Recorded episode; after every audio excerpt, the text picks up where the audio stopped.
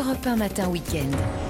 Bonjour à tous, ravi de vous retrouver en ce dimanche matin. Comment allez-vous? Est-ce que vous avez bien dormi? Êtes-vous prêt à démarrer la journée du bon pied? En tout cas, on va tout faire avec euh, l'équipe pour vous y aider. Vous connaissez la musique, évidemment, de l'info toutes les demi-heures, vos chroniques et deux invités. 6h10, Xavier Rousselou, porte-parole d'Expedia, vient vous donner euh, quelques idées si vous n'avez pas encore euh, réservé vos vacances d'été.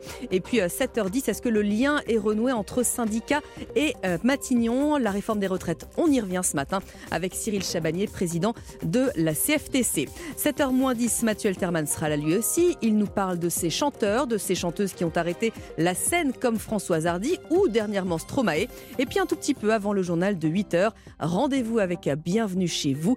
Christophe Bordet nous dira que les syndics décidément n'ont toujours pas une excellente image. Soyez les bienvenus. On est très heureux de vous savoir de si bonne heure avec nous. Il est 6h sur Europe 1. Europe 1 Matin Week-end. Lénaïque Monnier. Et le premier journal est vous est présenté par Elam Medjahed. Bonjour Elam. Bonjour Lénaïque, bonjour à tous. Direction le sommet du G7 au Japon où le président ukrainien est en quête de soutien diplomatique et militaire. Une présence défendue ce matin par le président français pour, dit-il, bâtir la paix. Nous irons ensuite prendre des nouvelles du front en Ukraine. Le Kremlin dit avoir conquis Bakhmut, épicentre des combats depuis plusieurs mois. Kiev dément cette perte mais évoque une situation critique. Oui, au programme également le rugby avec le Champions, la Champions Cup remportée hier soir par La Rochelle. Grosse désillusion en revanche côté foot pour l'OM qui s'incline à Lille. Votre prochaine demi-heure sur Europe 1, première invité d'Europe 1 matin week-end, l'invité conso et puis la balade du dimanche. Vanessa Zaza, où est-ce qu'on part? On part à Amiens pour le Festival international de jardin dans les sortillonnages, très poétique. Et Olivier, qu'est-ce qu'on va manger On va rester dans le jardin de la mer et on va aller récolter et manger de la salicorne. Tiens donc, allez, ce sera juste après le journal et votre tendance météo. Bonjour Marlène Duré. Bonjour Lénaïque, bonjour à tous. Alors aujourd'hui, des passages pluvieux sur une bonne moitié sud avec parfois une évolution orageuse l'après-midi, ciel variable au nord et des températures en hausse un peu partout. Et météo complète après le journal. Et ce sont donc, Elam, les dernières heures pour le sommet du G7 qui se tient au Japon. Et sans surprise, la guerre en Ukraine domine largement les échanges avec la présence à Hiroshima du président Vladimir Zelensky. Ce matin, le président français s'est exprimé devant la presse. Jacques Serret, bonjour. Bonjour. Emmanuel Macron tire son premier bilan de ce G7, Jacques. Oui, à l'heure de faire le bilan, Emmanuel Macron se montre satisfait de ce sommet. Ce G7 est d'abord un G7 d'unité, de soutien à l'Ukraine. Un G7 où la France était à la manœuvre. Le chef de l'État se justifie d'avoir mis un avion officiel à disposition de Volodymyr Zelensky ces derniers jours. Je pense que c'est l'honneur de la France d'avoir fait cela et je pense que c'est tout à fait cohérent avec notre politique de soutien en permettant au président Zelensky de se rendre devant la Ligue arabe et de venir ici pour pouvoir plaider devant la troïka des présidences du G20 c'est une manière de bâtir la paix. Emmanuel Macron fait référence à l'Indonésie, à l'Inde et au Brésil, trois États qui refusent toujours d'imposer des sanctions contre la Russie. Alors y a-t-il des ouvertures de la part de ces pays? Réponse d'Emmanuel Macron. Ils appellent tous à la paix, nous aussi. Là où nous rapprochons nos positions, c'est qu'on leur dit la paix ça ne peut pas être la transformation de la situation en conflit gelé. Au fond, c'est comme ça que je le dirais de la manière la plus simple et la plus claire. Parce que l'expérience nous a appris qu'un conflit gelé, ce sera une guerre pour demain. La paix, ça doit être la construction d'une paix durable négociée qui règle le problème dans ses fondamentaux et qui respecte la Charte des Nations Unies. Ce G7 touche à sa fin en ce moment avec une dernière réunion consacrée justement à l'Ukraine. Emmanuel Macron s'envolera juste après pour la Mongolie où il sera reçu en visite d'État. Et justement, Emmanuel Macron donc attendu dans les prochaines heures en Mongolie, une visite éclair mais hautement symbolique pour le président français.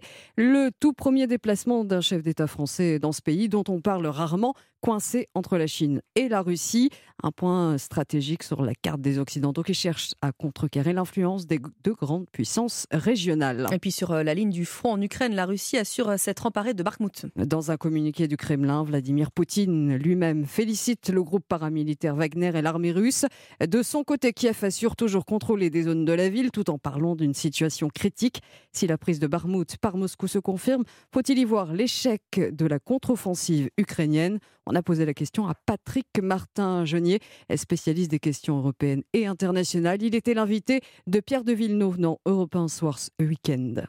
Jusqu'à il y a quelques heures, les Ukrainiens démentaient le fait que Wagner ait pris en effet Bakhmut. Il n'en demeure pas moins euh, que le gouvernement ukrainien l'a reconnu. La situation est extrêmement difficile. Euh, la chute de Bakhmut va sans doute devenir dans les faits une réalité. Ce qui ne veut pas dire que euh, les Ukrainiens ne pourront pas reprendre Bakhmut, mais ils sont en situation très difficile. Maintenant, la question qu'il faut poser, quel intérêt représente la prise d'une ville qui est devenue un champ de ruines? Ça ne présente pas grand intérêt sur le plan stratégique. Et est-ce que ça ne cache pas, par ailleurs, une éventuelle offensive ukrainienne plus tard, notamment plus au nord de Bakhmut, qui pourrait, avec ses avions, avec les missiles longue portée, permettre la reconquête de ce territoire? Mais il est vrai qu'aujourd'hui, la situation est très critique sur le terrain. Patrick Martin Genier, invité de Pierre de Villeneuve dans Europe 1 Soir Week-end. on vous amène à présent euh, dans l'Indre hein, pour euh, le dernier jour du Technival. Dernières heures de fête au rythme de la techno pour euh, les festivaliers à Villegongy. Oui, pas moins de 20 000 teufeurs rassemblés depuis jeudi sur un terrain privé de 70 hectares en bordure d'un bois. Et c'est l'heure de l'addition, ou presque, pour le festival, comme chaque année depuis 30 ans. Alors sera-t-elle salée Alexandra Gégy?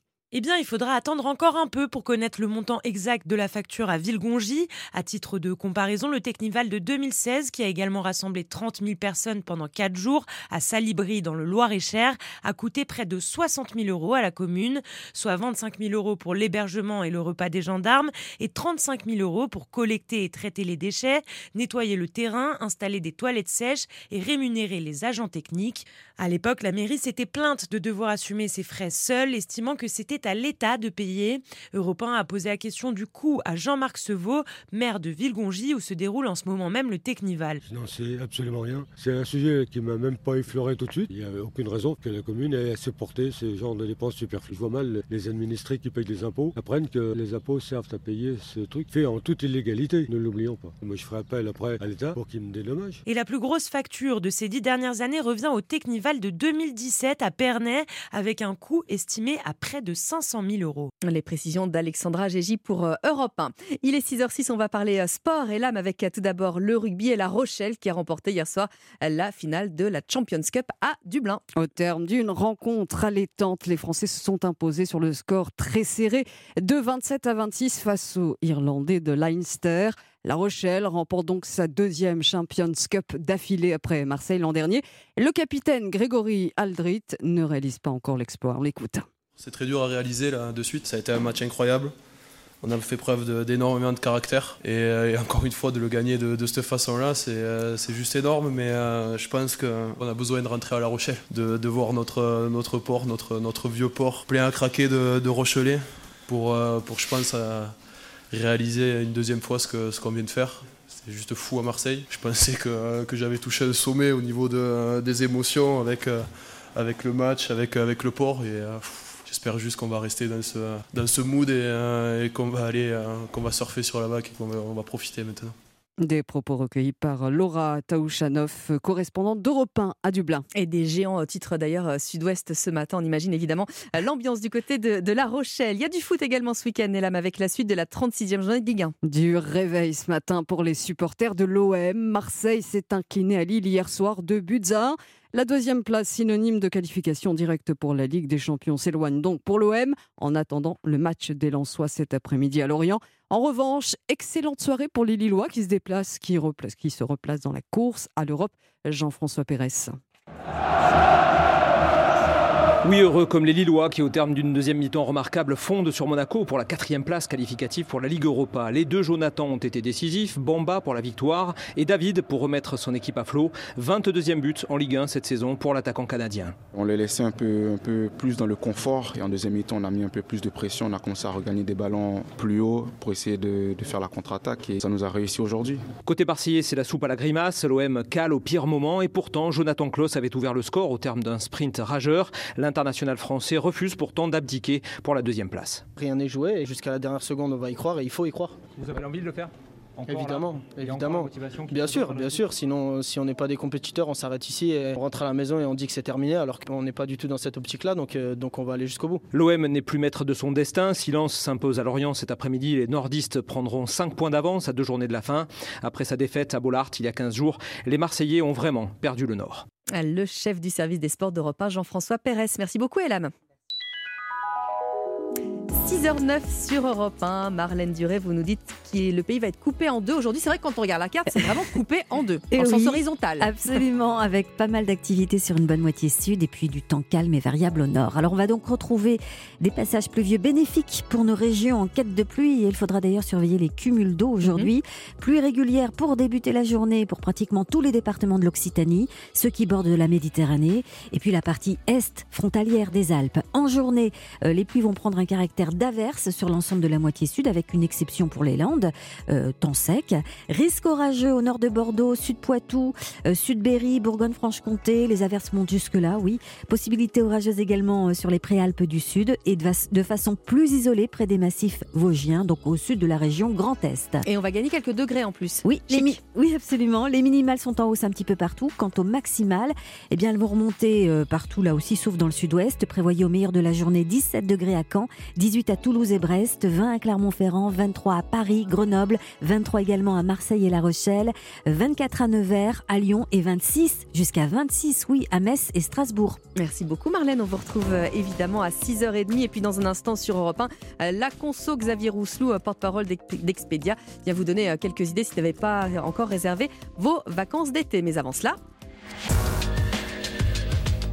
On vous retrouve Thierry Léger pour votre, euh, vos pronostics. Bonjour Thierry. Bonjour les naïcs, c'est un quintet exceptionnel qui nous est proposé cet après-midi sur l'hippodrome d'Auteuil. Le Grand Steeple Chase de Paris, un marathon long de 6000 mètres qui réunira l'élite des sauteurs et parmi les 18 partants, il est légitime d'accorder un très large crédit au numéro 10, Jex, deuxième de cette prestigieuse épreuve l'an dernier et que je sais aussi performant cette année. J'en veux pour preuve sa dernière facile victoire obtenue le 8 avril à Auteuil dans le prix Murat qui peut être considéré comme l'une des préparatoires à ce grand steeplechase de Paris. L'opposition sera constituée par Rosario Baron, le numéro 2, aussi à l'aise en écan steeple et qui reste sur trois victoires consécutives. Celui-ci a vraiment le bon profil pour rivaliser avec mon favori Jex. Derrière ces deux priorités, je vous recommande les numéros 14 Surroi, deuxième non loin de Rosario Baron dans le prix Troyton le 19 mars à Auteuil et qui effectuera un nouveau long déplacement depuis la Tchéquie avec de légitimes ambitions, un Franco de Port, troisième de l'édition 2022, mais que son entraîneur irlandais Willy Mullins annonce sur la montante cette année et beaucoup plus appliqué dans ses sauts, et 5 Metasequoia, revenu à un très bon niveau après plus d'un an et demi d'absence. Enfin les numéros 13 Général en chef, 12 Polygrandchamp et 18 Altesse du Berlay compléteront ma sélection. Mon pronostic 10, 2, 14, As, 5, 13, 12 et 18. Ah, C'est noté, merci beaucoup Thierry. Bon dimanche, 6h12 sur Europe 1. Europe 1 matin week-end. Lénaïque Monnier. On a vraiment des, des envies d'ailleurs hein, en ce moment, un printemps qui démarre pas vraiment, un budget pas franchement illimité et parfois l'impossibilité, comme l'équipe d'Europe 1 matin week-end, de faire le pont. Euh, Brest, vous êtes sans doute nombreux à déjà vous projeter sur euh, vos vacances d'été. Ça tombe bien, nous accueillons ce matin euh, Xavier Rousselou. Bonjour. Bonjour. Porte-parole d'Expedia.fr. Vous allez nous aider à y voir un peu plus clair. Alors déjà, Xavier, quand on, quand on parle vacances, on parle forcément budget. Est-ce que ça reste le critère euh, numéro un quand on se met en quête de la destination euh, estivale idéale? Alors, tout d'abord, il faut considérer que les Français ont très envie de partir cet été. C'est quelque chose qui est euh, permanent chaque année. Les vacances estivales, c'est un peu le moment fort de l'année pour partir avec euh, sa famille, avec ses amis. Et les Français ont effectivement les yeux rivés euh, sur ces prochaines vacances. Et euh, ils sont très nombreux à, rechercher la destination pour leurs vacances. Alors évidemment, la question du budget a une influence aussi sur le choix de la destination et le choix du type d'hébergement. Donc ce qu'on constate cette année, c'est que comme chaque année, les Français partiront majoritairement en France, mais pas que. Et quand ils partent en France, euh, on les retrouvera sur tous les littoraux, euh, évidemment du sud de la France, en Corse, en Provence ou sur la côte aquitaine. Mais la différence cette année, c'est qu'il y a une, une, très forte augmentation des recherches, notamment de location de vacances, pour euh, des destinations qui euh, sont plutôt situées dans le quart nord-ouest de la France. Alors on va, on va, ça, repar- c'est la- on- on va en reparler dans un instant, euh, Xavier Rousselou, mais justement, euh, je vois que sur votre, votre étude, là, celle que vous avez menée, euh, les Français cherchent essentiellement un bon rapport qualité-prix. Qu'est-ce qu'on entend par là? Alors, quand on parle de bon rapport qualité-prix, c'est ce qui permet de bien cadrer son budget. On a tous des budgets différents, Mhm. mais des vacances, il faut les entendre comme un, un budget global. Donc c'est un hébergement, mais ça peut être aussi le transport et toutes les activités que l'on peut faire sur place, les sorties, les restaurants.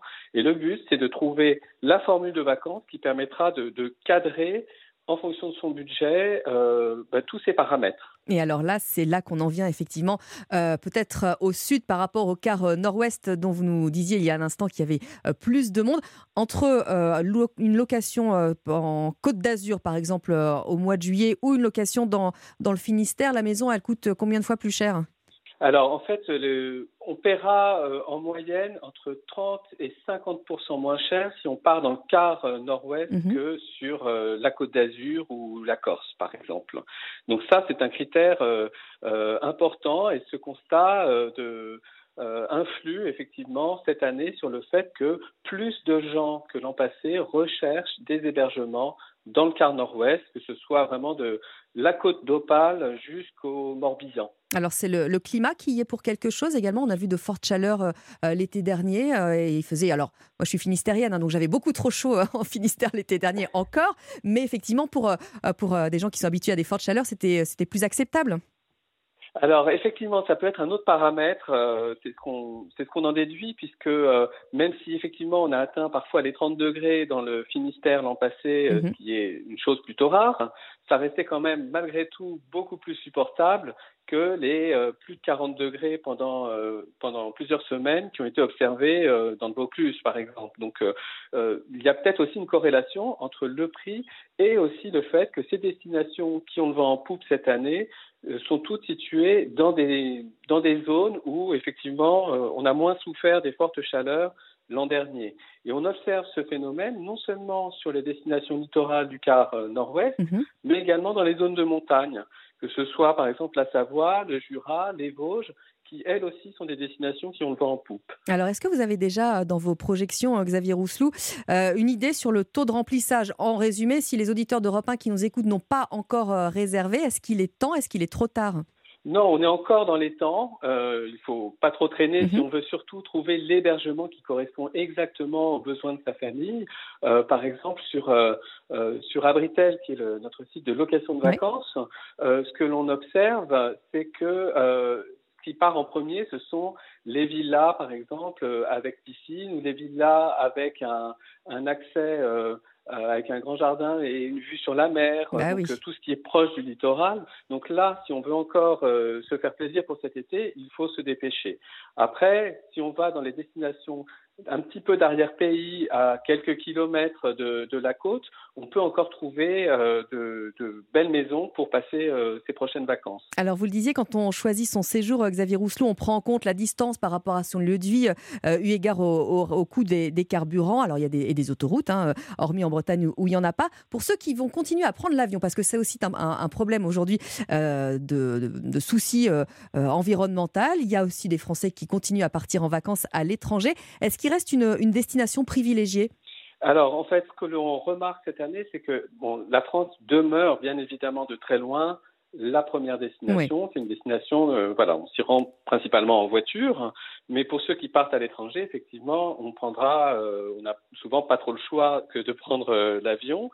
Et là, ce sera plutôt dans un étranger proche, c'est-à-dire en Europe et dans le sud de l'Europe.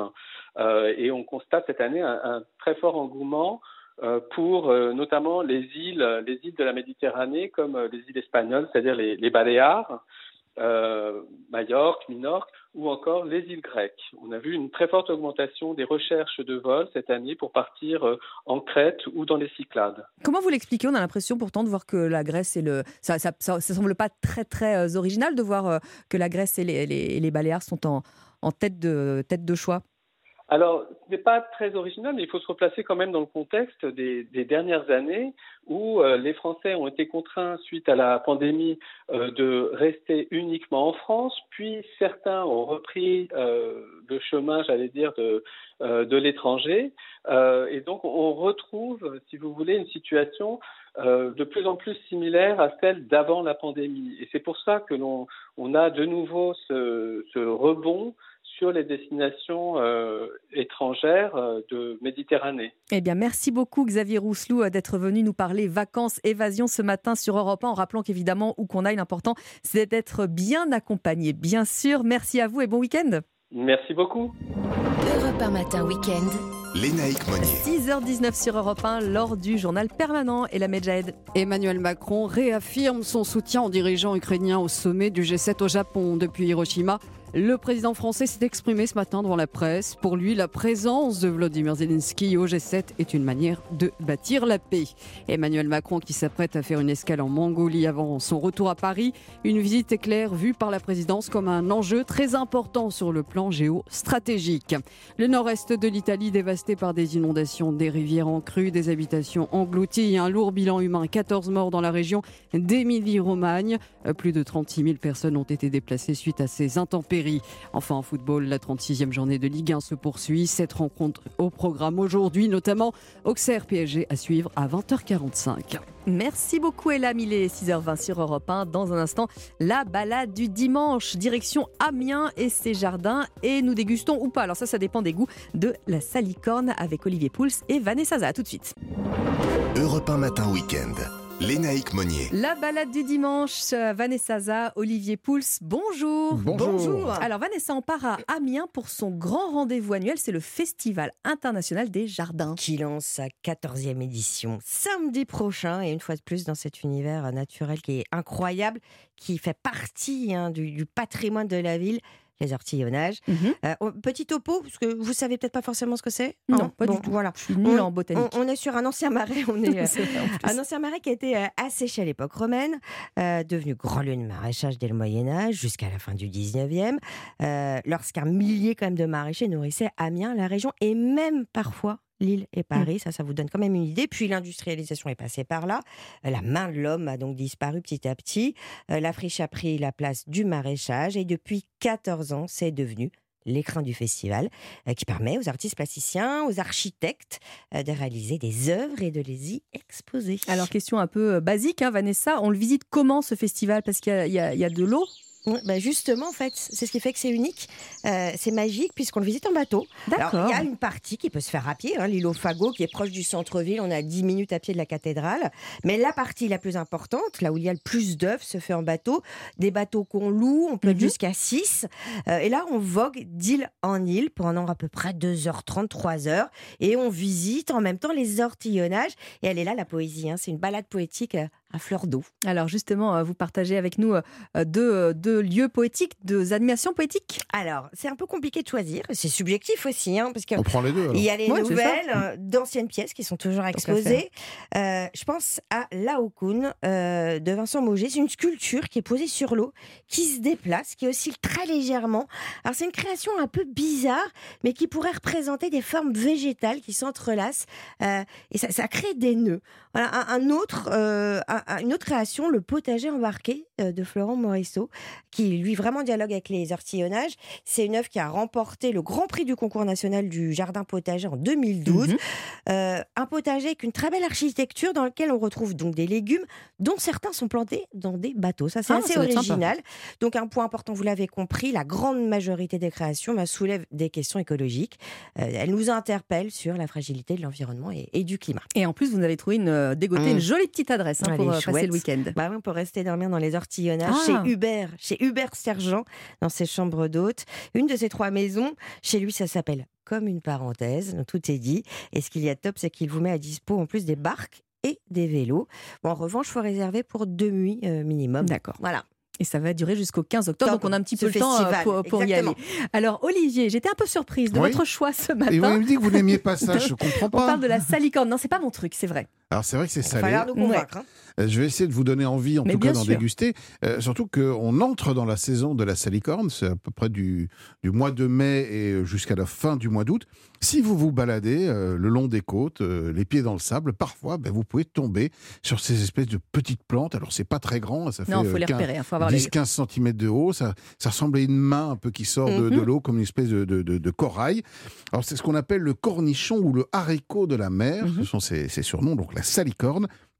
C'est une plante verte et ce n'est pas une algue. Attention, c'est vraiment une plante euh, et euh, ça a son nom euh, bah parce que euh, ça tient son nom bah parce que ça vient de sel, Mhm. sal et corne, la forme de ces feuilles parce que quand on les quand on les mange, bah c'est salé et comme son nom l'indique. Et d'ailleurs, euh, c'est très bon pour la santé. Euh, je peux vous garantir qu'une bonne poignée de salicorne, c'est de la vitamine A, de la vitamine C, du calcium, du magnésium, de l'iode. Ah bah Donc voilà, rien que pour c'est bon, ça, on est convaincus. j'espère que je vous ai On va convaincu d'en manger.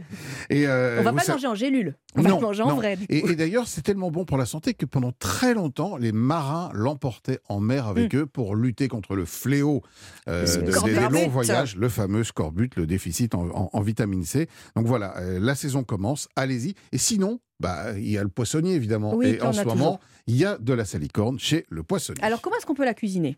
Ce qui est facile, c'est que on peut la cuisiner de plein de façons. La salicorne, elle se mange crue, cuite ou au vinaigre. On la trouve parfois dans des petits pots, Mmh, comme des comme des cornichons. ça. Voilà, c'est comme des petits pickles. Et alors là, ça, c'est- ça s'utilise exactement de la même manière. Alors ça, j'aimerais bien, je pense. si vous voulez la manger, moi je la préfère crue, en salade. On la lave bien pour ôter justement l'excès de sel Mhm. et pour pas en avoir euh, trop plein la bouche. Ça se sert avec un, un filet d'huile d'olive.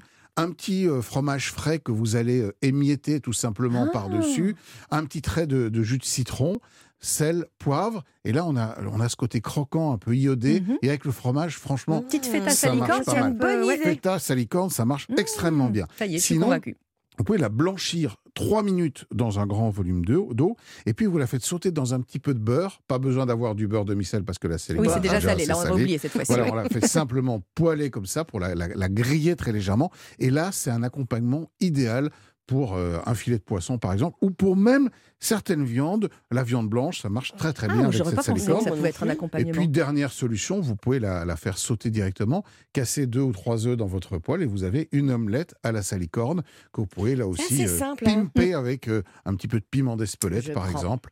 Voilà, c'est aussi simple que ça. Goûter la salicorne, c'est Mhm, très bon pour la santé. Puis c'est vraiment des saveurs euh, étonnantes entre la terre et la mer. Ok, bon bah merci beaucoup à tous les deux. En tout cas, bon dimanche. Reposez-vous bien pendant que bah, les équipes de la semaine, elles vont prendre euh, le relais, comme Elisabeth Assayag qui arrive demain entre 13 et 14 heures sur Europe 1 avec La France bouge et les trophées spécial nommés pour le coup de cœur RSE des auditeurs d'Europe 1. Et là, c'est la musique sur Europe 1, Imagine Dragon et Symphonie. Et c'est Imagine Dragon qui vous réveille ce matin sur Europe 1 avec Symphonie. Bienvenue à tous si vous nous rejoignez. Il est 6h30 sur Europe 1. Europe 1 Matin Week-end. Lénaïque Monnier. L'heure d'un nouveau journal qui vous est présenté par Lucie de Pertuis. Bonjour Lucie. Bonjour Lénaïque et bonjour à tous. Le G7 prend fin ce dimanche à Hiroshima au Japon. Un sommet marqué par la visite surprise de Volodymyr Zelensky. Une manière de bâtir la paix, a déclaré Emmanuel Macron. Vous l'entendrez. Dans l'actualité également, la loi de programmation militaire. Elle arrive demain à l'Assemblée nationale. Les détails dans ce journal. Et du rugby avec cette finale d'anthologie hier soir à Dublin. Le Stade Rochelet a soulevé pour la deuxième fois la Coupe des Champions après s'être imposé face à Leinster. Nous étions sur place. Votre prochaine demi-heure sur Europe 1, Philippe Legrand revient sur l'année 72 avec Yann Arthus Bertrand et avec vous Mathieu Alterman. On va parler de ces chanteuses et chanteurs qui ont arrêté la scène. Et on écoute ça après le journal et votre tendance météo Marlène Duré. Alors, temps sec et variable au nord, avec une belle séquence ensoleillée cet après-midi près du littoral de la Manche, et puis des passages pluvieux, voire orageux, dans le sud. Et météo complète à la fin du journal. Europe 1. Et clap de fin, donc, Lucie, du, du G7 ce dimanche. Oui, le sommet international s'achève aujourd'hui à Hiroshima, au Japon. Et la guerre en Ukraine est au cœur des discussions. Le président ukrainien Volodymyr Zelensky, en quête de nouveaux soutiens diplomatiques et militaires, euh, doit y prononcer un discours aujourd'hui et rencontrer son homologue américain Joe Biden. Sa présence, c'est une manière de bâtir la paix, a déclaré aujourd'hui Emmanuel Macron. Volodymyr Zelensky s'est rendu au G7 à bord d'un avion de la République française. C'est la France bâtissant la paix et cherchant des solutions, a assuré le président français. Il a appelé le monde à ne pas se contenter d'un éventuel cessez-le-feu entre Kiev et Moscou. L'expérience nous a appris qu'un conflit gelé sera une guerre pour demain, a-t-il estimé. Emmanuel Macron qui va faire euh, une escale en Mongolie sur le chemin du retour. Oui, il doit atterrir dans la journée dans la capitale Oulan-Bator où il rencontrera le président et le premier ministre avant de s'envoler pour Paris en fin de soirée. Une visite hautement symbolique. C'est la première fois qu'un président français se rend officiellement en Mongolie, pays charnière entre la Chine et la Russie, riche en ressources minières. L'actualité internationale, la Lucie, c'est également ce feu vert des États-Unis. Oui, Joe Biden a ouvert la voie à la livraison d'avions américains de combat de type F-16 par d'autres pays occidentaux. Une décision historique saluée par Kiev qui pose plusieurs questions, comme celle de la formation des pilotes. Le Danemark a déjà annoncé vouloir former des pilotes ukrainiens sur le F-16, mais quand pourront-ils voler dans le ciel ukrainien, Guillaume Dominguez eh bien, pas tout de suite. Et ça va dépendre de plusieurs conditions. La première, maintenant que les États-Unis ont donné leur accord, c'est au pays propriétaire de F-16 de se positionner et d'accepter ou non de faire don d'une partie de leur flotte à l'Ukraine. Deuxième problématique, la formation des pilotes ukrainiens. Ils vont devoir apprendre à voler avec des appareils américains et ça va prendre du temps. Il faudrait au moins 4 mois de formation intensive aux meilleurs pilotes ukrainiens pour être opérationnel.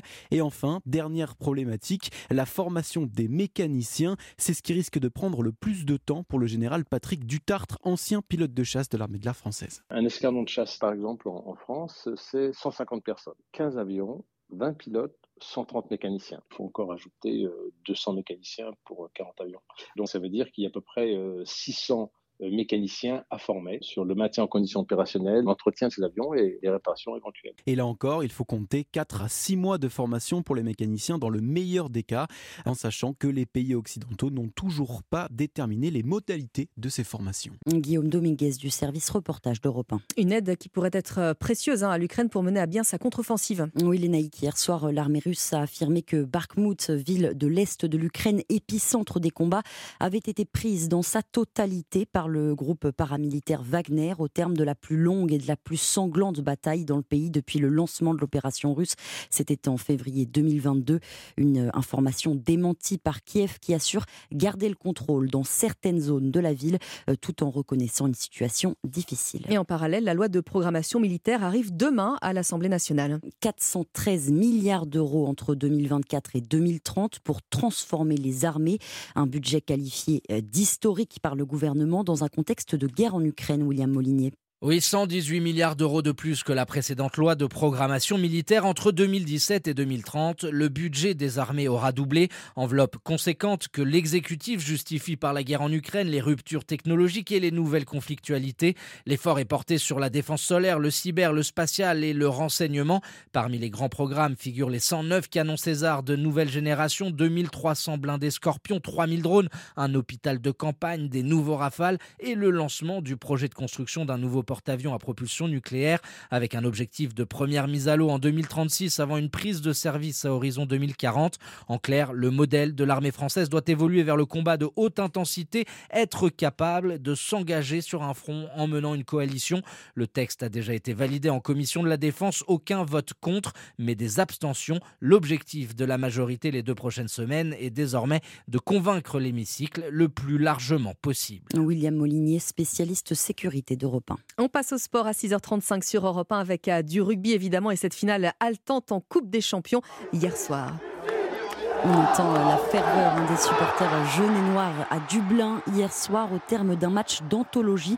La Rochelle s'est imposée 27 à 26 face au Leinster et a remporté donc sa deuxième, sa deuxième Champions Cup d'affilée. Menée 17 à 0, les Rochelais ont réussi un extraordinaire comeback. Jusqu'à la dernière seconde, les supporters rochelais ont retenu leur souffle devant la pelouse de l'Aviva Stadium. Reportage de Laura Taouchanov. Les jaunes et noirs sont largement minoritaires dans ce stade dominé par les Irlandais en maillot bleu, mais après le dernier coup de sifflet, c'est comme si les supporters rochelais s'étaient dédoublés. Je pense que c'était notre force. On a crié, j'espère qu'ils nous ont entendus et ça a fait le job. comment vous vous appelez? Eric Pascal. Demande pas comment ça va Ah bah très bien, très bien. Ah c'était incroyable, c'était incroyable. Réussir de remonter comme ça, c'était vraiment très très fort. C'est quand même euh, une grande grande équipe le Leinster, faut pas faut pas oublier quoi. Donc venir les battre chez eux d'un point, c'est incroyable. Vous Bruno, je vous ai vu tout au long du match, vous n'étiez pas bien. Il y a eu des, plaquages euh, d'une intensité incroyable. Tout le monde a laissé un jeu ouvert quand euh, les Rochelais avaient pénalité sur pénalité et qu'ils les ont joués à la main avec la touche. Au lieu de chercher les points et trois points gagne petit, ils ont tenté, fantastique. Les joueurs attendent désormais de rentrer à La Rochelle. Selon les mots du capitaine Grégory Aldrit, c'est uniquement là qu'ils réaliseront ce qu'ils viennent d'accomplir. Dublin, Laura Taouchanov, Europe 1. Et un point sur les résultats de la 36e journée de Ligue 1 avec cette défaite des Marseillais hier soir à Lille.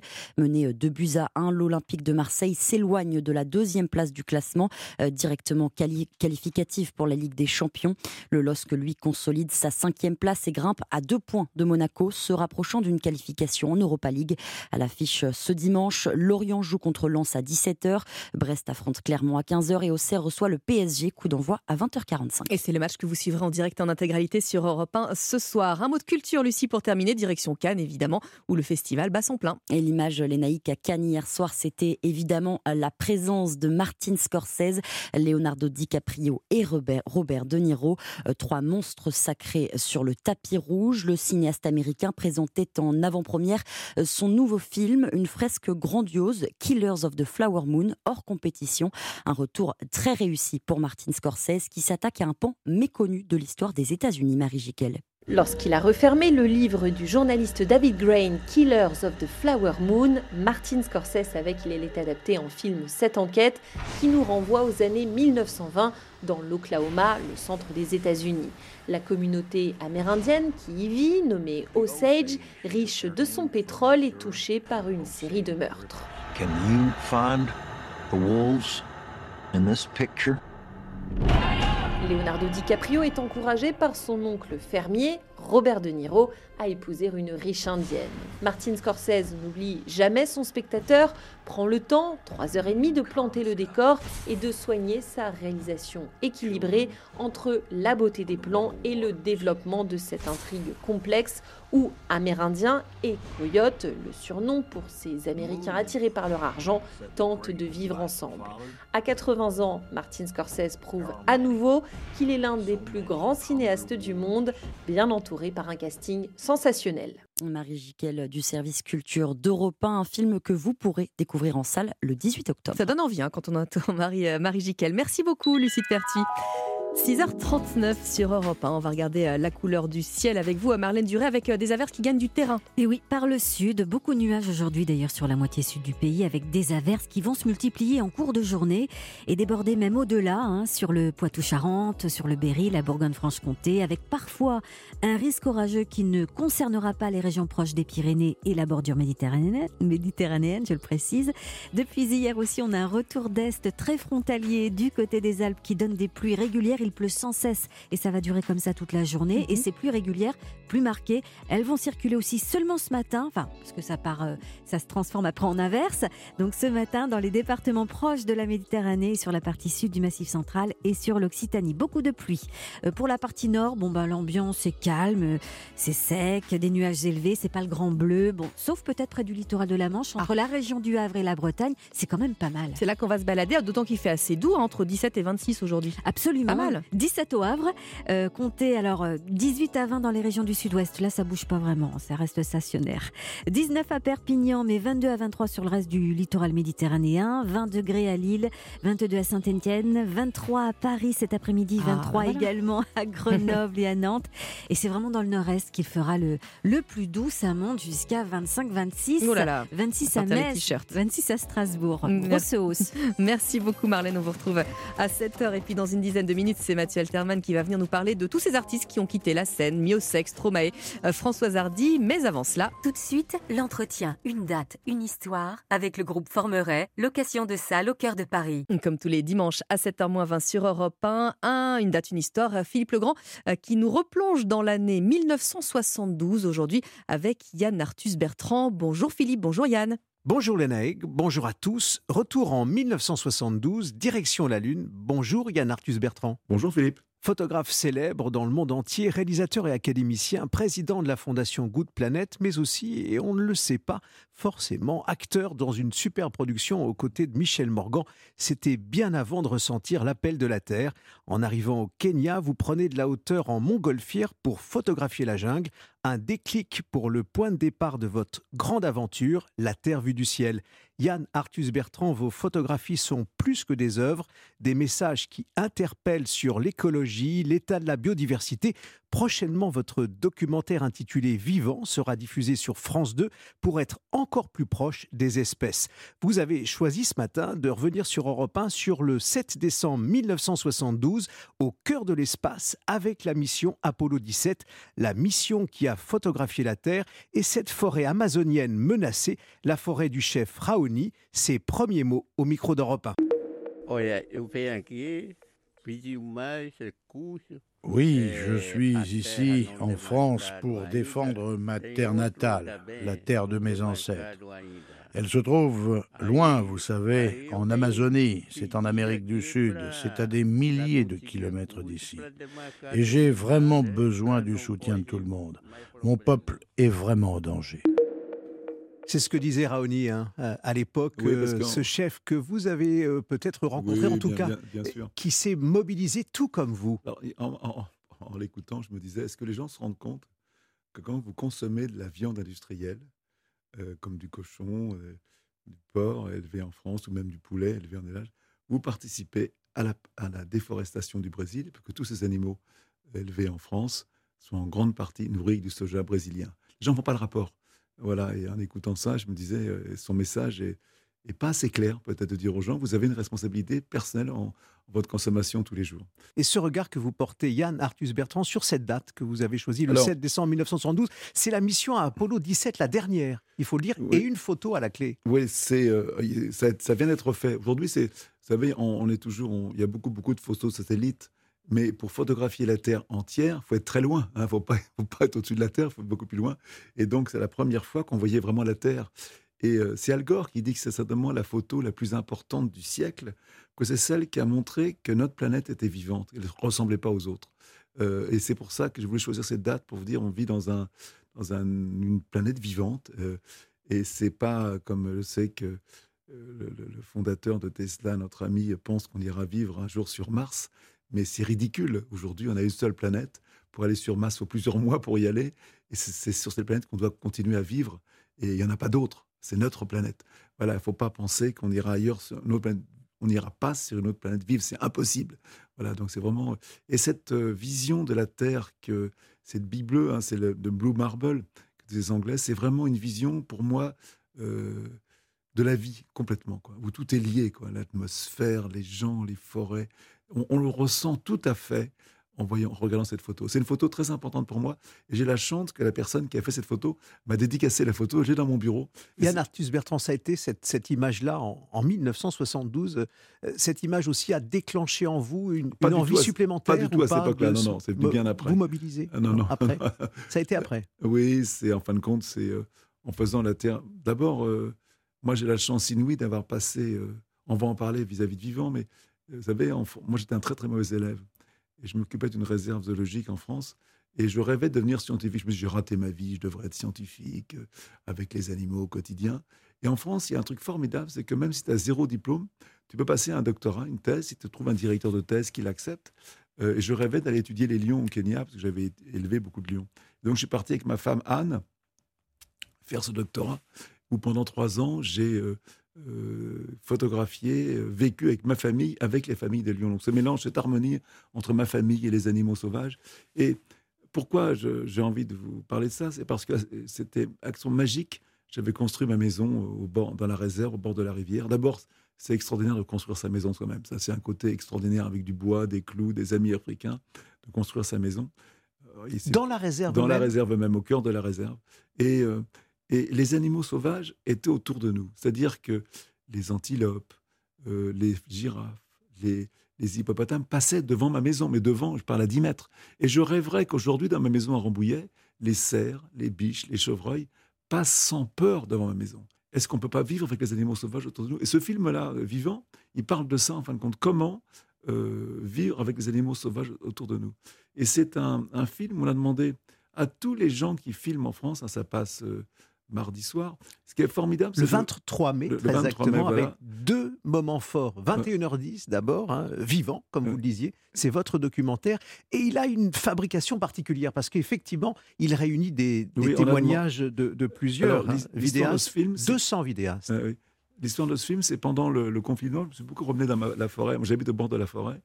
Et j'étais tous les jours dans la forêt. Je me suis dit, c'est curieux, j'ai été autour du monde, aller photographier les plus beaux endroits du monde, et la beauté, elle est là autour de moi. Quoi. Et, plus que la beauté, c'était l'harmonie qu'il y a dans la forêt. Tous ces arbres qui vivent ensemble, ces animaux qui ont appris à vivre ensemble. Et ça m'a donné envie de faire un film sur la biodiversité en France.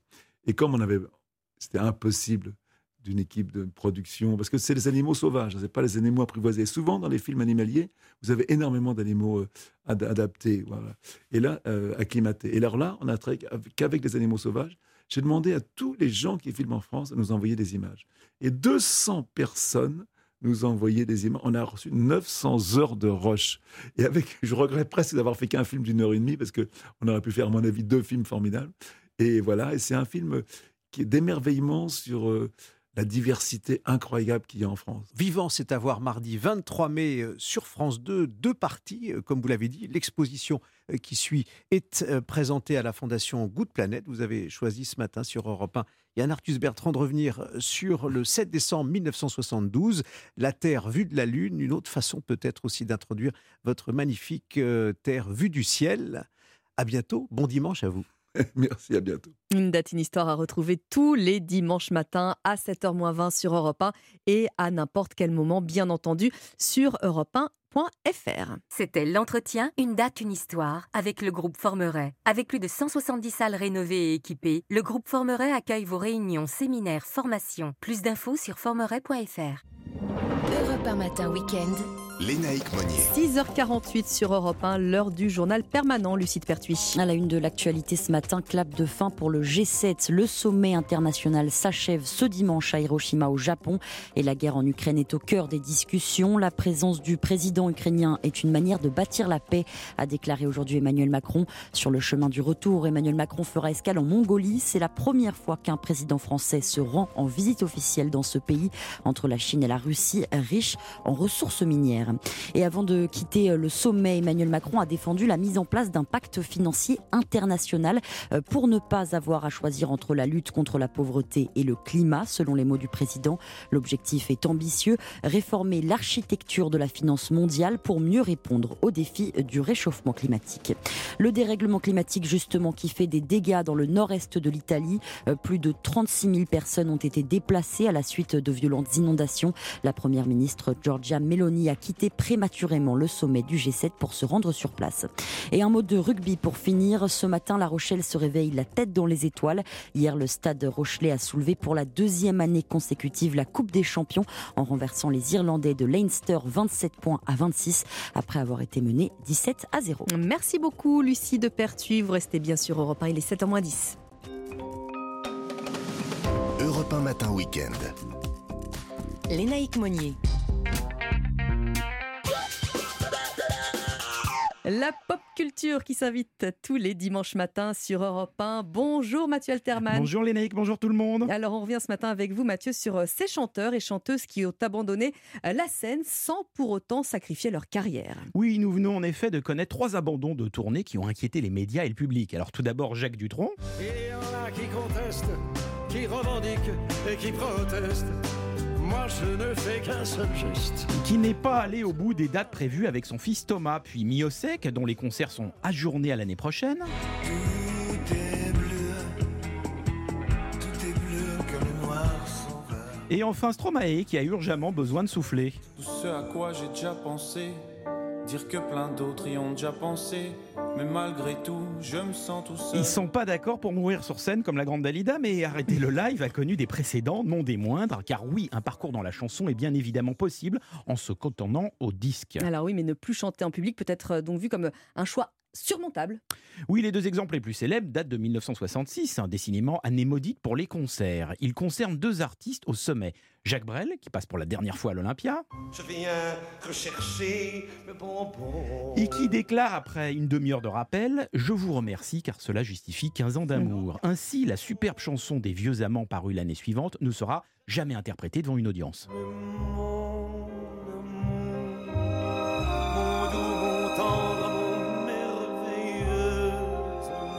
L'autre abandon de scène concerne les Beatles, également en 1966, qui stoppent toute performance en public après un dernier concert à San Francisco et le groupe pourra expérimenter en studio des chefs-d'œuvre jamais joués live.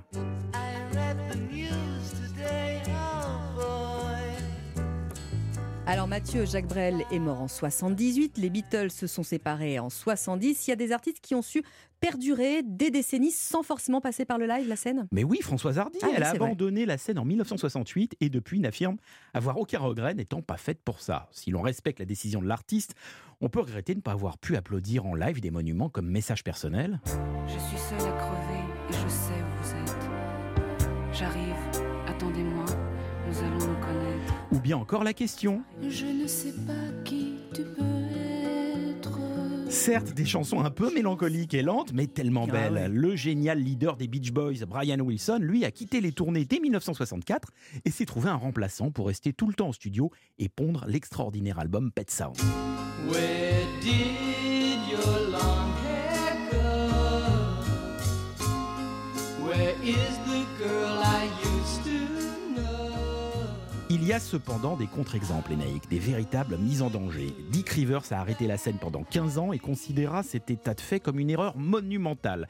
Johnny Hallyday, oui, la plus grande star française, n'a donné aucun concert à Paris entre 1972 et 1976, si l'on accepte trois dates gratuites pour sauver l'Olympia en 1973. Sa carrière en restera abîmée jusqu'au milieu des années 80. Mhm. Alors ne soyons pas définitifs sur ces pauses. Hein. Miossec et Stromae reviendront apaisés. S'accorder du temps ne veut pas dire déserter et savoureront les vrais retraits de légendes tels.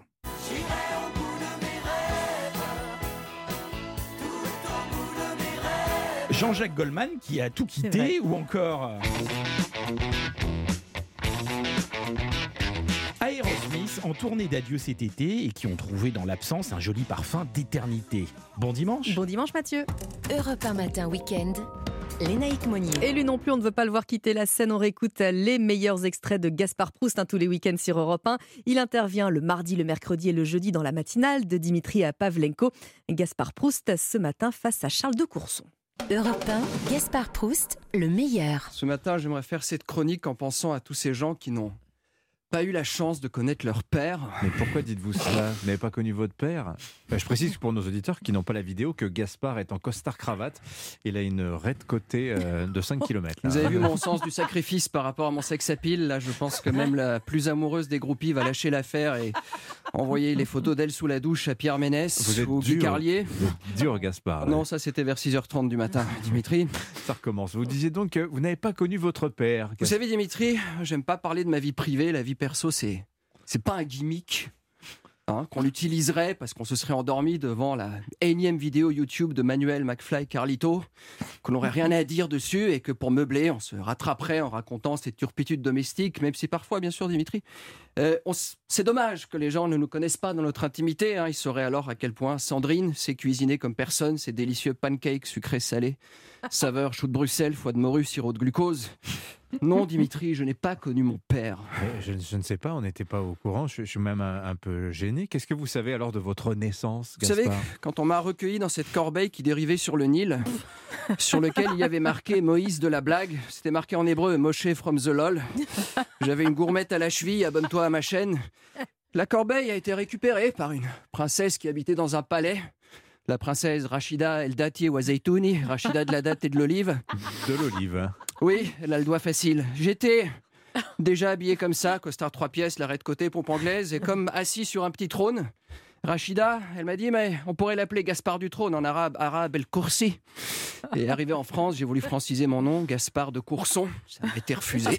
Ah, on sent que ça vous a, ça vous a construit, ça vous a marqué. C'est sûr que j'ai un déficit à combler, du coup j'ai développé une passion pour les finances publiques, les services de la dette, les taux d'intérêt nominaux. Agnès Verdier-Molinier. Il paraît que la vie vous oriente toujours inconsciemment vers les métiers qu'exerce votre père. Mais vous n'avez aucune idée de qui pourrait être euh, votre père, à quoi il pourrait ressembler, Gaspard? Parfois, j'ai demandé à Princesse Rachida, mais toi, maman d'adoption, comment tu imagines mon père? Et elle m'a répondu euh, Mais je les aime grands, euh, exagérément musclés.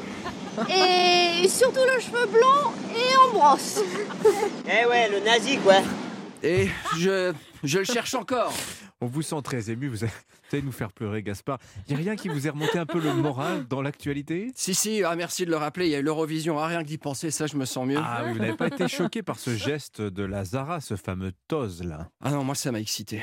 Ça vous a excité? Ah, moi, les femmes un peu vulgos, c'est mon truc. Ah non, mais Dimitri, mais une nana maquillée comme une bagnole volée dans une robe à pub qui fait un doigt devant 200 millions de personnes. Pff.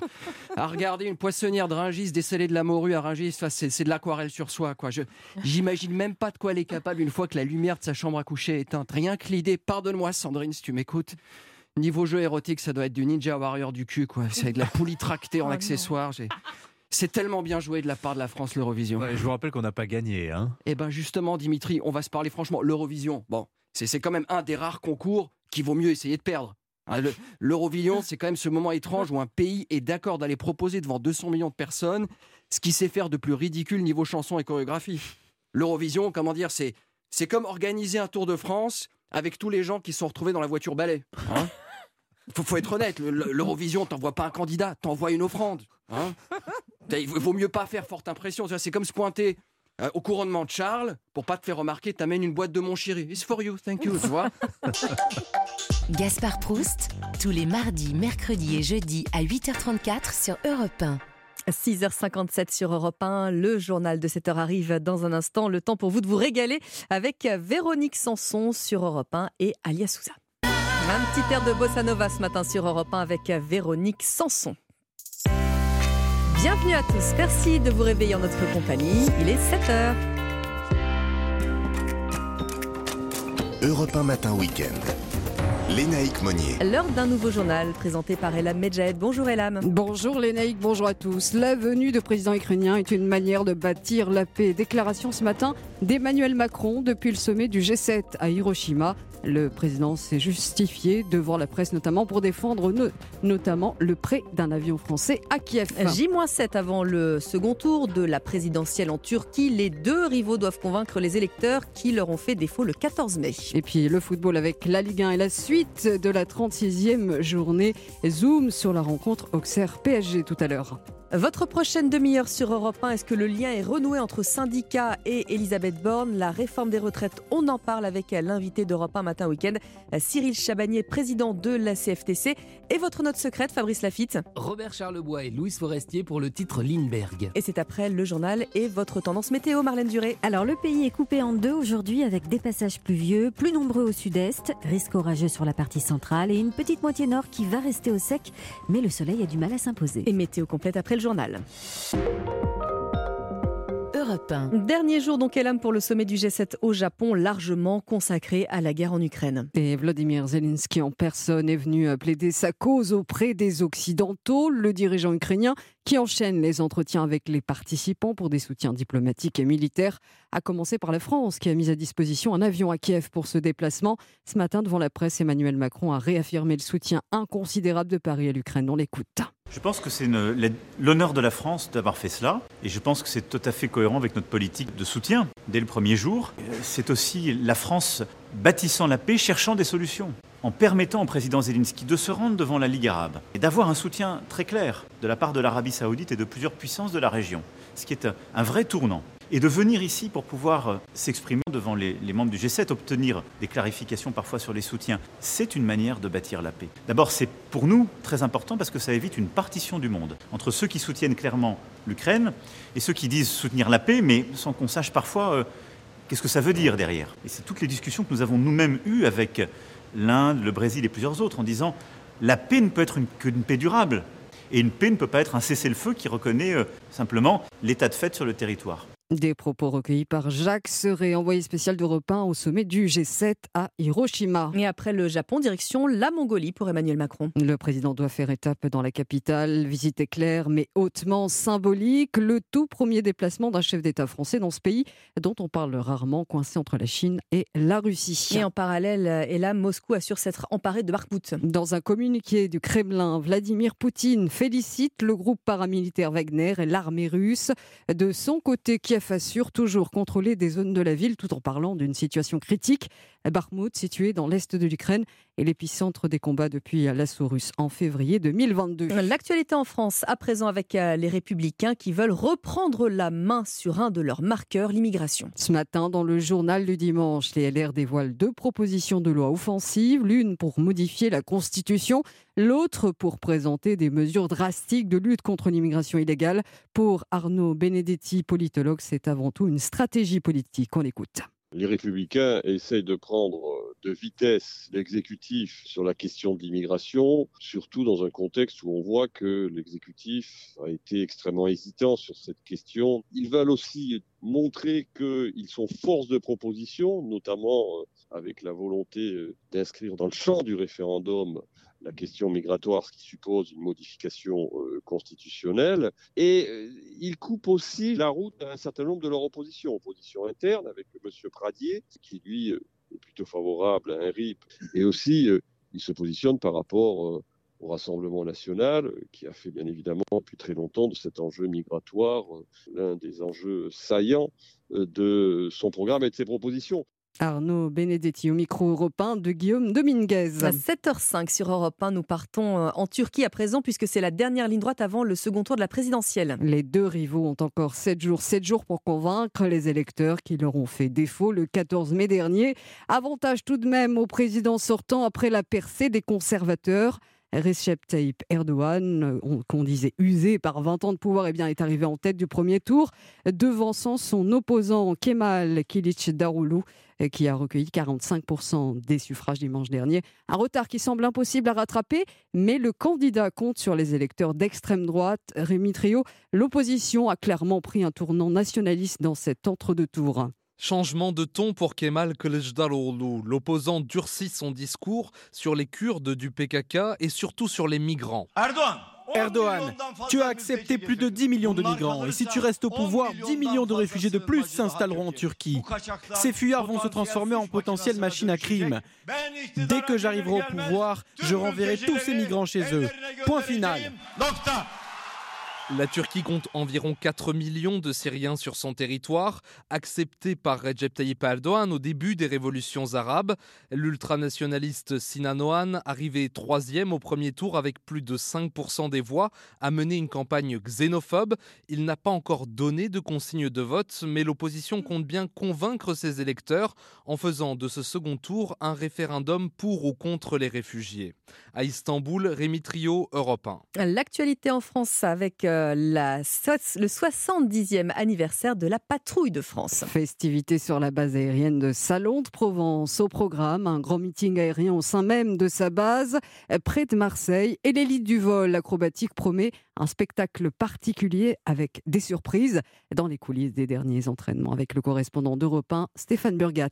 Looping et vol piqué à 150 mètres de hauteur, les 8 As dessinent dans le ciel ce qui sera le clou du spectacle sous le regard du chef des opérations, le capitaine Alexis Busque. Ça, ça a été répété tout l'hiver. On commence la base du zéro et on va avoir une séparation de patrouille. Voilà, hop, on va allumer les fumées et puis le 7 est en train de se dessiner. Et voilà, on a un 70 dans le ciel. Débriefing immédiat dès leur retour au sol, dans leur combinaison bleu ciel, le regard toujours alerte, comme le capitaine Amara, habitué aux exigences d'un métier dévorant. C'est une relation passionnelle, c'est un puissant fond dans lequel on peut allègrement s'y noyer si on fait pas attention, parce que c'est du travail d'artiste, c'est quelque chose, c'est une quête infinie en fait, cette quête du vol parfait. Toujours une pointe de stress, aux commandes la meilleure assurance vie selon lui, et ce meeting aura une saveur toute particulière pour ce pilote. En 2003, pour le 50e anniversaire, j'étais adolescent, j'étais au lycée. J'étais ici, là, à 50 mètres juste à côté dans l'herbe, là, et je me posais des questions à ce moment-là. Le message est fort euh, de retourner là, de boucler la boucle. Et une grande première puisque la patrouille de France partagera le ciel avec ses homologues d'Arabie Saoudite. Salon de Provence, Stéphane Burgat, Europe 1. 7h08 sur Europe 1, on va passer euh, au football et là avec euh, la suite de la 36e journée de Ligue 1. Le Paris Saint-Germain est en déplacement à Auxerre ce soir. Une victoire du PSG combinée à un mauvais résultat de Lens, eh bien, un peu plus tôt à Lorient, pourrait offrir le titre au club de la capitale. Mais ce match est aussi très important pour l'Aja, premier non relégable. Eh bien, euh, les Bourguignons pourraient profiter de la défaite de Nantes hier pour prendre leur distance avec la zone rouge. D'où le souhait de Christophe Pellissier, l'entraîneur d'Auxerre, de voir son équipe rivaliser avec le PSG au moins pendant 90 minutes. Il ne faut pas se mentir, il n'y a, a pas photo entre les, les deux effectifs, il n'y a pas photo entre les deux clubs. Mais comme je dis, c'est une fin de saison, il y a toujours des choses irrationnelles. Et il y a le, foot, c'est le seul sport collectif où quand il y a un déséquilibre sur le, sur le papier, il peut y avoir des surprises. Donc là, le rapport de force est bien plus élevé. Mais je veux que nous, on fasse notre match et qu'on donne toute cette détermination, cette envie, ou voilà, parce que on ne doit pas jouer ce match d'un côté défaitiste. Voilà, bien sûr qu'ils sont plus forts que nous, mais bon, voilà, nous, il faut qu'on croque là-dedans. Des propos recueillis par Cédric Chasseur, Auxerre PSG, coup d'envoi à 20h45, un match à suivre en direct et en intégralité dans Europe 1 Sport. Deux étoiles plein les yeux, c'est le titre de l'équipe ce matin puisque La Rochelle a remporté hier la finale de la Champions Cup à Dublin. Au terme d'une rencontre allaitante, les Français se sont imposés sur le score très serré de 27 à 26 face aux Irlandais de Leinster. La Rochelle remporte donc sa deuxième Champions Cup d'affilée après Marseille l'an dernier. C'était le journal d'Elam Medjahed. Merci Elam. 7h09 sur Europe 1. Marlène Duré, les températures continuent à monter et nous on se découvre. Et oui. Alors déjà, ce matin, elle remonte. hein. on dépasse aisément les 10 degrés. Alors les 10, on ira les chercher du côté de Laval ou Guéret. Euh, comptez euh, 13 à Paris, 14 à Cognac, Montélimar, 17 à Perpignan en ce moment. Et puis cet après-midi, la fourchette de température 17-26 degrés. Alors 17 sur la pointe du Cotentin.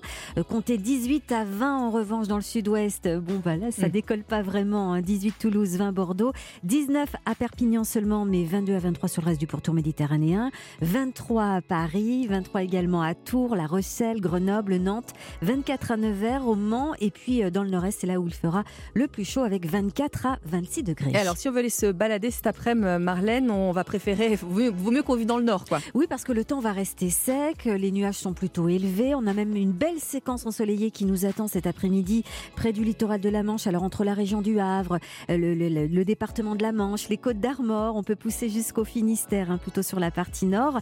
Dans l'après-midi, il est possible, les, les modèles se contredisent, mais on pourrait avoir une petite averse du côté des Ardennes ou vers le sud de la Lorraine et de l'Alsace. Bon, voilà, mais c'est surtout dans le sud hein, qu'il fera le plus mauvais, même si on attend des pluies dans certaines régions, et elles sont les bienvenues, pluies régulières ou averses, avec un risque orageux.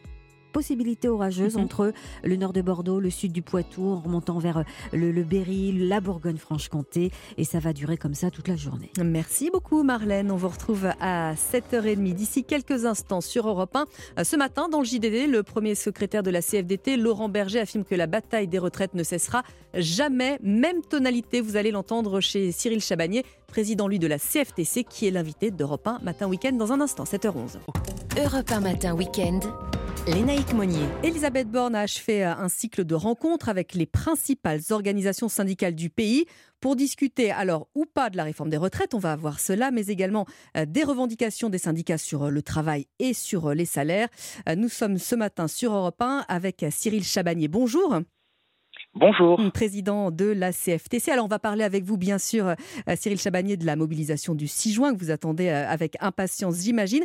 Mais d'abord, euh, quel était le, le ton de l'entretien avec Elisabeth Borne à Matignon cette semaine? Écoutez, nous, pour la CFTC, nous sommes allés euh, euh, combatifs pour la partie retraite et déterminés sur les, sur les autres sujets. Donc, je dirais que la réunion avec Elisabeth Borne, il y a eu un petit peu deux moments euh, différents. Évidemment que sur la partie retraite, ça a été euh, un petit peu euh, tendu, comme vous pouvez l'imaginer. Sur les, sur les autres sujets, euh, euh, il y avait quand même un petit peu d'ouverture et donc euh, euh, ça s'est un petit peu détendu par la suite, mais, euh, mais la première partie euh, de cette, euh, de cette réunion était évidemment tendue puisque le gouvernement ne souhaite pas bouger sur, euh, la partie retraite. Alors justement, euh, le gouvernement qui ne veut pas bouger, il y a néanmoins une toute ultime possibilité de voir euh, la, loi euh, retraite ne pas être appliquée avec euh, cette proposition de la Lyotte, hein, encore euh, d'essayer de, retoquer tout cela. Évidemment, vous, vous, la, vous la soutenez. hein. Oui, nous soutenons en intersyndicat la proposition du groupe euh, du groupe Lyot parce que pour la première fois, il pourrait y avoir un vote officiel euh, de l'Assemblée nationale. Jusqu'à présent, il n'y a pas eu euh, vraiment de vote puisque c'est passé en 49-3. Alors c'est vrai qu'il y a eu un vote sur une motion de censure contre le gouvernement, mais il n'y a pas eu un vote officiel pour ou contre les 64 ans. Euh, et donc, euh, et j'ai redemandé pour la CFTC à la Première ministre de laisser en tout cas cette proposition de loi aller jusqu'au vote parce que on veut avoir un vote effectif de l'Assemblée nationale sur cette mesure. Et en parallèle, le gouvernement cherche à l'éviter. hein. C'est une posture inquiétante, vous trouvez, de, de l'exécutif, Cyril Oui, c'est une position inquiétante parce que ne pas aller au vote sur cette proposition de loi du groupe Lyot, ça va encore euh, euh, mettre le feu dans le pays sur le côté euh, sur le côté antidémocratique. Alors, on entend la première ministre n'a pas n'a pas complètement tort quand elle dit que cette proposition de loi pourrait être euh, euh, inconstitutionnelle parce que ça modifie soit les recettes, soit les dépenses. Par définition, quand vous euh, supprimez le passage de 62 à 64 ans, ça joue sur les sur les recettes et, et, et sur, et sur les dépenses. Mais ça, c'est la décision du Conseil. Donc, euh, on verra bien euh, quelle sera au final la décision du Conseil. Il n'empêche que la population, les salariés, nous, les organisations syndicales, on veut enfin avoir un vote officiel sur cette euh, proposition de loi. Et donc, euh, j'ai demandé au nom de la CFTC que le gouvernement laisse cette proposition de loi aller au vote. Et ce sera le 8 juin, précisément. Alors, évidemment, on voit que sur la réforme des retraites, ça continue de, bloquer hein, entre l'intersyndicale et euh, Elisabeth Borne. Vous êtes arrivé euh, à Matignon avec un certain nombre de conditions que vous avez euh, néanmoins euh, posées à la, Première ministre pour que le lien ne se rompe plus hein, entre l'exécutif et vous, les syndicats. Quelles conditions avez-vous posées pour l'après? Une première condition qui est sur, euh, la méthode. Euh, Aujourd'hui, il faut, euh, et le gouvernement nous le dit, apaiser, retrouver de la confiance. Donc, pour retrouver de la confiance, il faut, il faut une autre méthode. Il faut qu'on construise ensemble un agenda social, il faut qu'on construise ensemble un calendrier, il faut que nos propositions soient écoutées, soient travaillées, il faut qu'on se mette d'accord sur des diagnostics, sur des évaluations, tout ce travail qu'on ne fait pas jusqu'à présent. Et puis, moi, c'était très clair. J'ai dit à la première ministre que euh, aujourd'hui, nos propositions euh, sur les autres sujets, il faut qu'elles soient, il faut qu'ils soient étudiés. On a eu trop souvent des négociations qui étaient faussées où le texte final était déjà presque écrit à l'avance, avant, le, avant le début des négociations. Euh, et ça, c'est pas possible. On vient pas pour faire de l'information. On vient pour négocier. Donc, il faut que nos propositions soient entendues, soient retenues. Alors après, évidemment, c'est un, c'est un compromis, mais on ne peut pas venir juste pour écouter euh, les positions du gouvernement et pour être informé de ces décisions. On veut négocier. Donc il faut que la méthode change. Et puis après, on a parlé évidemment de tous les sujets qui sont la priorité euh, du moment de nos concitoyens et des salariés, et en particulier euh, le partage de la valeur et le pouvoir d'achat. Et la CFTC que vous incarnez, euh, Cyril Chabani, insiste évidemment, bien sûr, en priorité sur, sur la question des salaires. Sur quel levier précisément par rapport aux autres syndicats? Vous ne demandez pas tous la même chose, même si évidemment la, la tendance est, est la même dans le sens. hein. Oui, évidemment, euh, la, pré- la préoccupation numéro une, c'est le pouvoir d'achat, donc c'est l'augmentation euh, des salaires. J'ai rappelé à la Première ministre que euh, le ministre de l'économie qui demande aux entreprises privées qui le peuvent d'augmenter les, les salaires, euh, le gouvernement a une responsabilité. Euh, C'est le premier employeur de notre pays. Donc il faut déjà commencer par montrer l'exemple en augmentant euh, les fonctionnaires et donc en augmentant euh, le point d'indice. Euh, il a été augmenté de 3,5% l'année dernière après des années de gel. Euh, ça compense même pas ce qui a été perdu euh, les années euh, précédentes. Et là, on n'est même pas dans une augmentation qui équivaut à l'inflation. Donc, on a demandé à ce qu'il y ait un rattrapage et qu'il y ait au moins une augmentation équivalente à l'inflation. Et puis après, derrière, il faut euh, euh, forcer euh, les entreprises du privé euh, à négocier des augmentations euh, de salaire. Et le gouvernement a souvent tendance à dire, mais ce n'est pas de ma responsabilité, c'est de la responsabilité du dialogue social. Mais entre rien faire et tout faire, il y a un juste milieu. Et par exemple, nous avons été plusieurs euh, organisations, mais nous proposons de conditionner toute une série d'aides publiques ou d'exonérations euh, au fait euh, de l'augmentation des salaires, en tout cas à l'ouverture de négociations, euh, au fait de pouvoir aujourd'hui euh, avoir des négociations dans les branches pour ne plus avoir des premiers niveaux de rémunération qui sont en deçà du SMIC. Je rappelle qu'on a 147 branches sur 171 qui ont des premiers niveaux de rémunération en deçà du SMIC, ce qui est absolument, euh, absolument scandaleux. On a demandé aussi de, de revoir les exonérations euh, qu'on appelle loi Fillon euh, à 1,6 SMIC, puisqu'en fait, les entreprises, à partir du moment où un salarié a un salaire qui dépasse 1,6 SMIC, perdent des exonérations. Donc ça crée une trappe à bas salaire, et ces entreprises-là refusent, refusent complètement de, de négocier pour toutes les personnes euh, qui sont entre euh, 1005 et 1800 euros. Donc, ils ne font que des, que des mesures qu'on appelle bas salaire, qui sont très importantes et qui sont la priorité, mais toutes les catégories que le président a appelées classe moyenne, que nous d'ailleurs on appelle plutôt euh, classe, euh, classe basse au- aujourd'hui, parce que la classe moyenne euh, à 1400 ou 1500 euros, ce n'est plus une classe moyenne. Ces personnes-là n'ont pas d'augmentation de salaire. Donc, vous voyez, agir vraiment sur ça. Alors ça fait euh, six mois hein, pratiquement que vous vous euh, battez, vous et tous vos camarades de l'intersyndicale, alors et pour la réforme des retraites et à présent pour les salaires, hein, notamment le pouvoir d'achat. Est-ce que vous avez l'impression que vous avez toujours la main? Je ne sais pas si on a toujours la main. Une chose est sûre aujourd'hui, c'est qu'on est en, position de force, je pense, l'intersyndicale sur, sur les autres sujets. Le gouvernement, malheureusement, a fait la sourde oreille totale sur la réforme des retraites. Euh, le combat pour nous n'est pas terminé puisque nous avons une manifestation le 6 et comme on a rappelé en début d'interview, il y a cette proposition de loi du groupe Lyot le 8.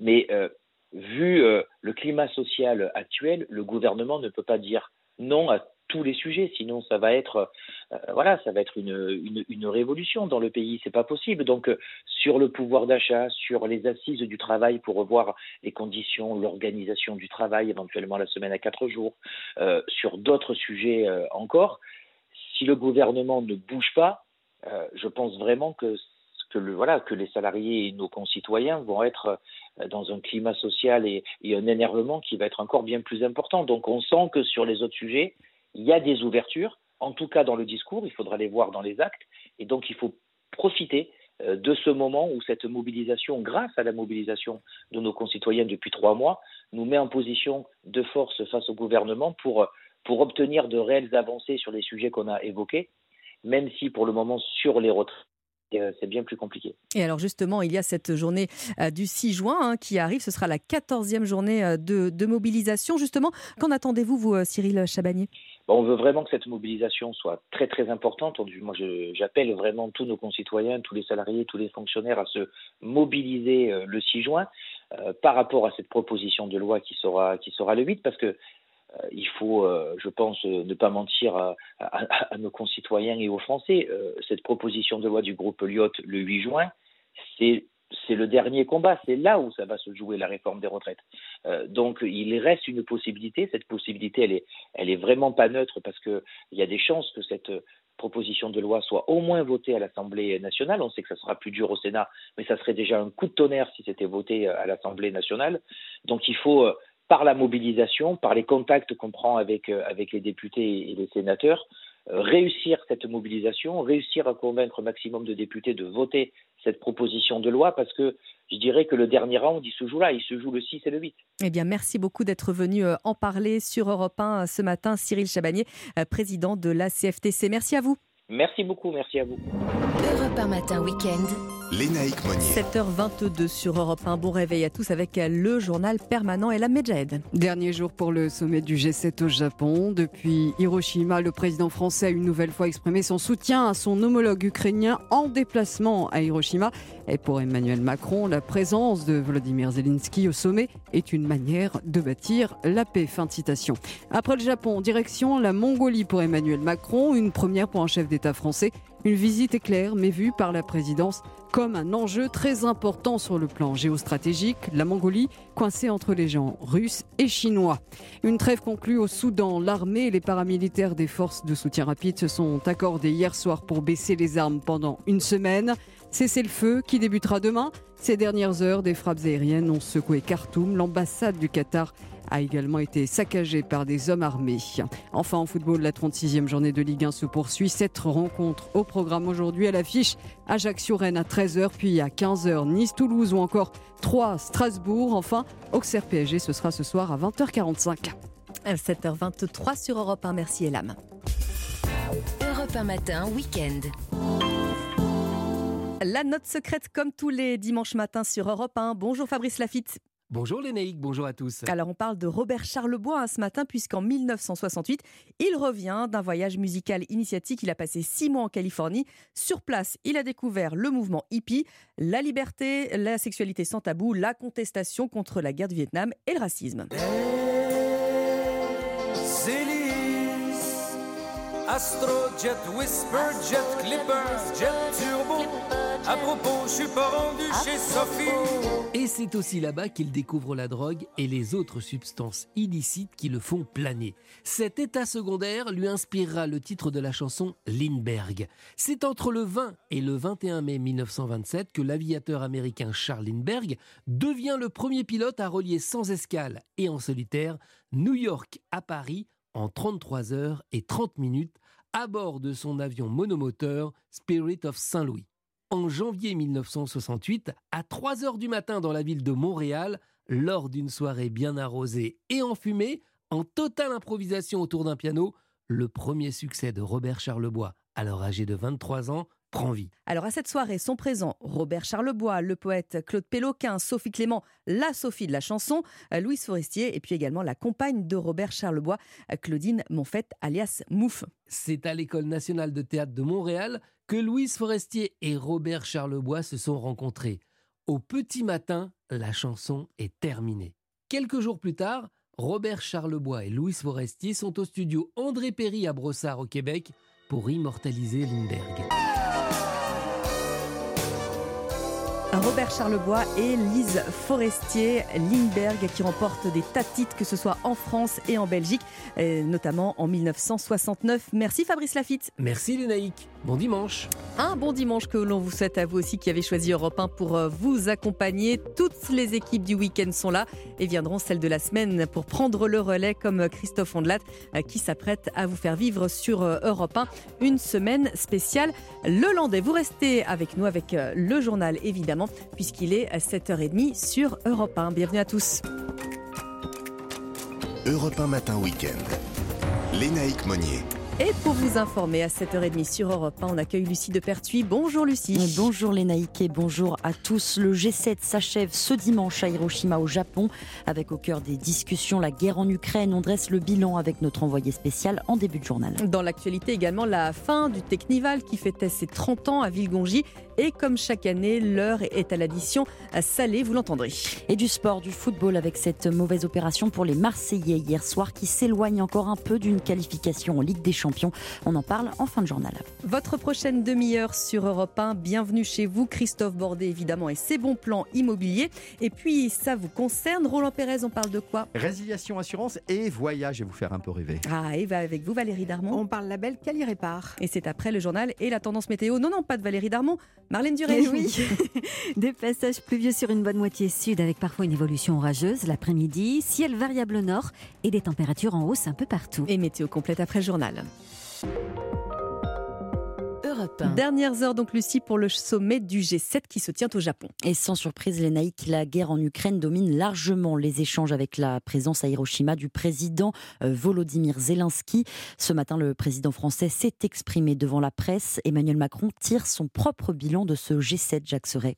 Eh bien, Emmanuel Macron se montre plutôt satisfait de ce sommet. La France était à la manœuvre. Le chef de l'État se justifie d'avoir mis un avion officiel à disposition de Volodymyr Zelensky ces derniers jours. Je pense que c'est l'honneur de la France d'avoir fait cela. Et je pense que c'est tout à fait cohérent avec notre politique de soutien. En permettant au président Zelensky de se rendre devant la Ligue arabe et de venir ici pour pouvoir plaider devant la troïka des présidences du G20 c'est une manière de bâtir la paix. Le président fait référence à l'Indonésie, à l'Inde et au Brésil, trois États qui refusent d'imposer des sanctions contre la Russie. Alors y a-t-il des ouvertures de la part de ces pays? Réponse d'Emmanuel Macron. Ils appellent tous à la paix, nous aussi. Là où nous rapprochons nos positions, c'est qu'on leur dit la paix ça ne peut pas être la transformation de la situation en conflit gelé. Au fond, c'est comme ça que je le dirais de la manière la plus simple et la plus claire. Parce que l'expérience nous a appris qu'un conflit gelé, ce sera une guerre pour demain. La paix, ça doit être la construction d'une paix durable négociée qui règle le problème dans ses fondamentaux et qui respecte la Charte des Nations Unies. Ce G7 touche à sa fin avec une dernière réunion consacrée à l'Ukraine. Juste après, Emmanuel Macron s'envolera pour la Mongolie où il sera reçu en visite d'État. Merci Jacques Serret, vous l'évoquiez à l'instant. Emmanuel Macron euh, vient de quitter le G7 direction l'aéroport pour la Mongolie. Il doit atterrir dans la journée dans la capitale Oulan-Bator où il rencontrera le président et le Premier ministre avant de s'envoler pour euh, Paris en fin de journée. Une visite brève mais hautement symbolique. C'est la première fois qu'un président français se rend officiellement en Mongolie, pays charnière entre la Chine et la Russie, riche en ressources minières. Et avant de quitter euh, le sommet, Lucie Emmanuel Macron a défendu la mise en place d'un pacte financier international. Oui, pour ne pas avoir à choisir entre la lutte contre la pauvreté et le climat, selon les mots du président. L'objectif est ambitieux, réformer l'architecture de la finance mondiale afin de mieux répondre aux défis du réchauffement climatique. Et revenons sur ce feu vert américain qui pourrait bien changer également le cours de la guerre. Joe Biden a ouvert la voie à la livraison d'avions américains de combat de type F-16 par les pays volontaires. La livraison de ces avions de combat utilisés par 25 pays dans le monde était jusqu'ici bloquée par Washington Euh, sans annoncer en livrée, le Danemark a annoncé qu'il contribuerait à former des pilotes ukrainiens sur le F-16. Une décision historique saluée par Kiev pour le général Patrick Dutertre, ancien pilote de chasse de l'armée de l'air. La présence de ce F-16 dans le ciel ukrainien pourrait changer la donne. Le F-16, c'est l'avion de quatrième génération et euh, c'est des avions qui sont extrêmement agiles et surtout qui ont une électronique embarquée ainsi que des missiles RR ou air-sol de très haute performance. Et c'est ça qui va faire la différence, en fait. Une fois que les, chasseurs sont déployés sur le théâtre ukrainien, oui, ils vont pouvoir reconquérir complètement leur ciel, interdire toute rentrée des avions euh, russes dans le territoire ukrainien, y compris la Crimée si nécessaire.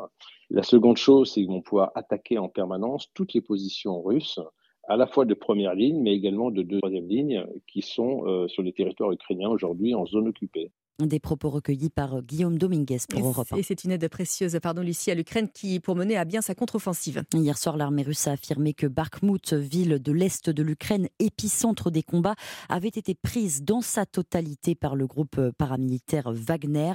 Une information euh, démentie par Kiev qui assure garder le contrôle de certaines zones de la ville euh, tout en reconnaissant une situation difficile. Et puis, euh, on va revenir euh, en France, euh, avec Lucie, avec la petite commune de Villegongy qui devrait bientôt retrouver son calme. Oui, c'est là que quelques 30 000 technivaliers sont rassemblés depuis jeudi. Et c'est bientôt l'heure du départ pour ces teufeurs, mais aussi de l'addition, comme chaque année depuis 30 ans. Alors sera-t-elle salée, Alexandra Gégy?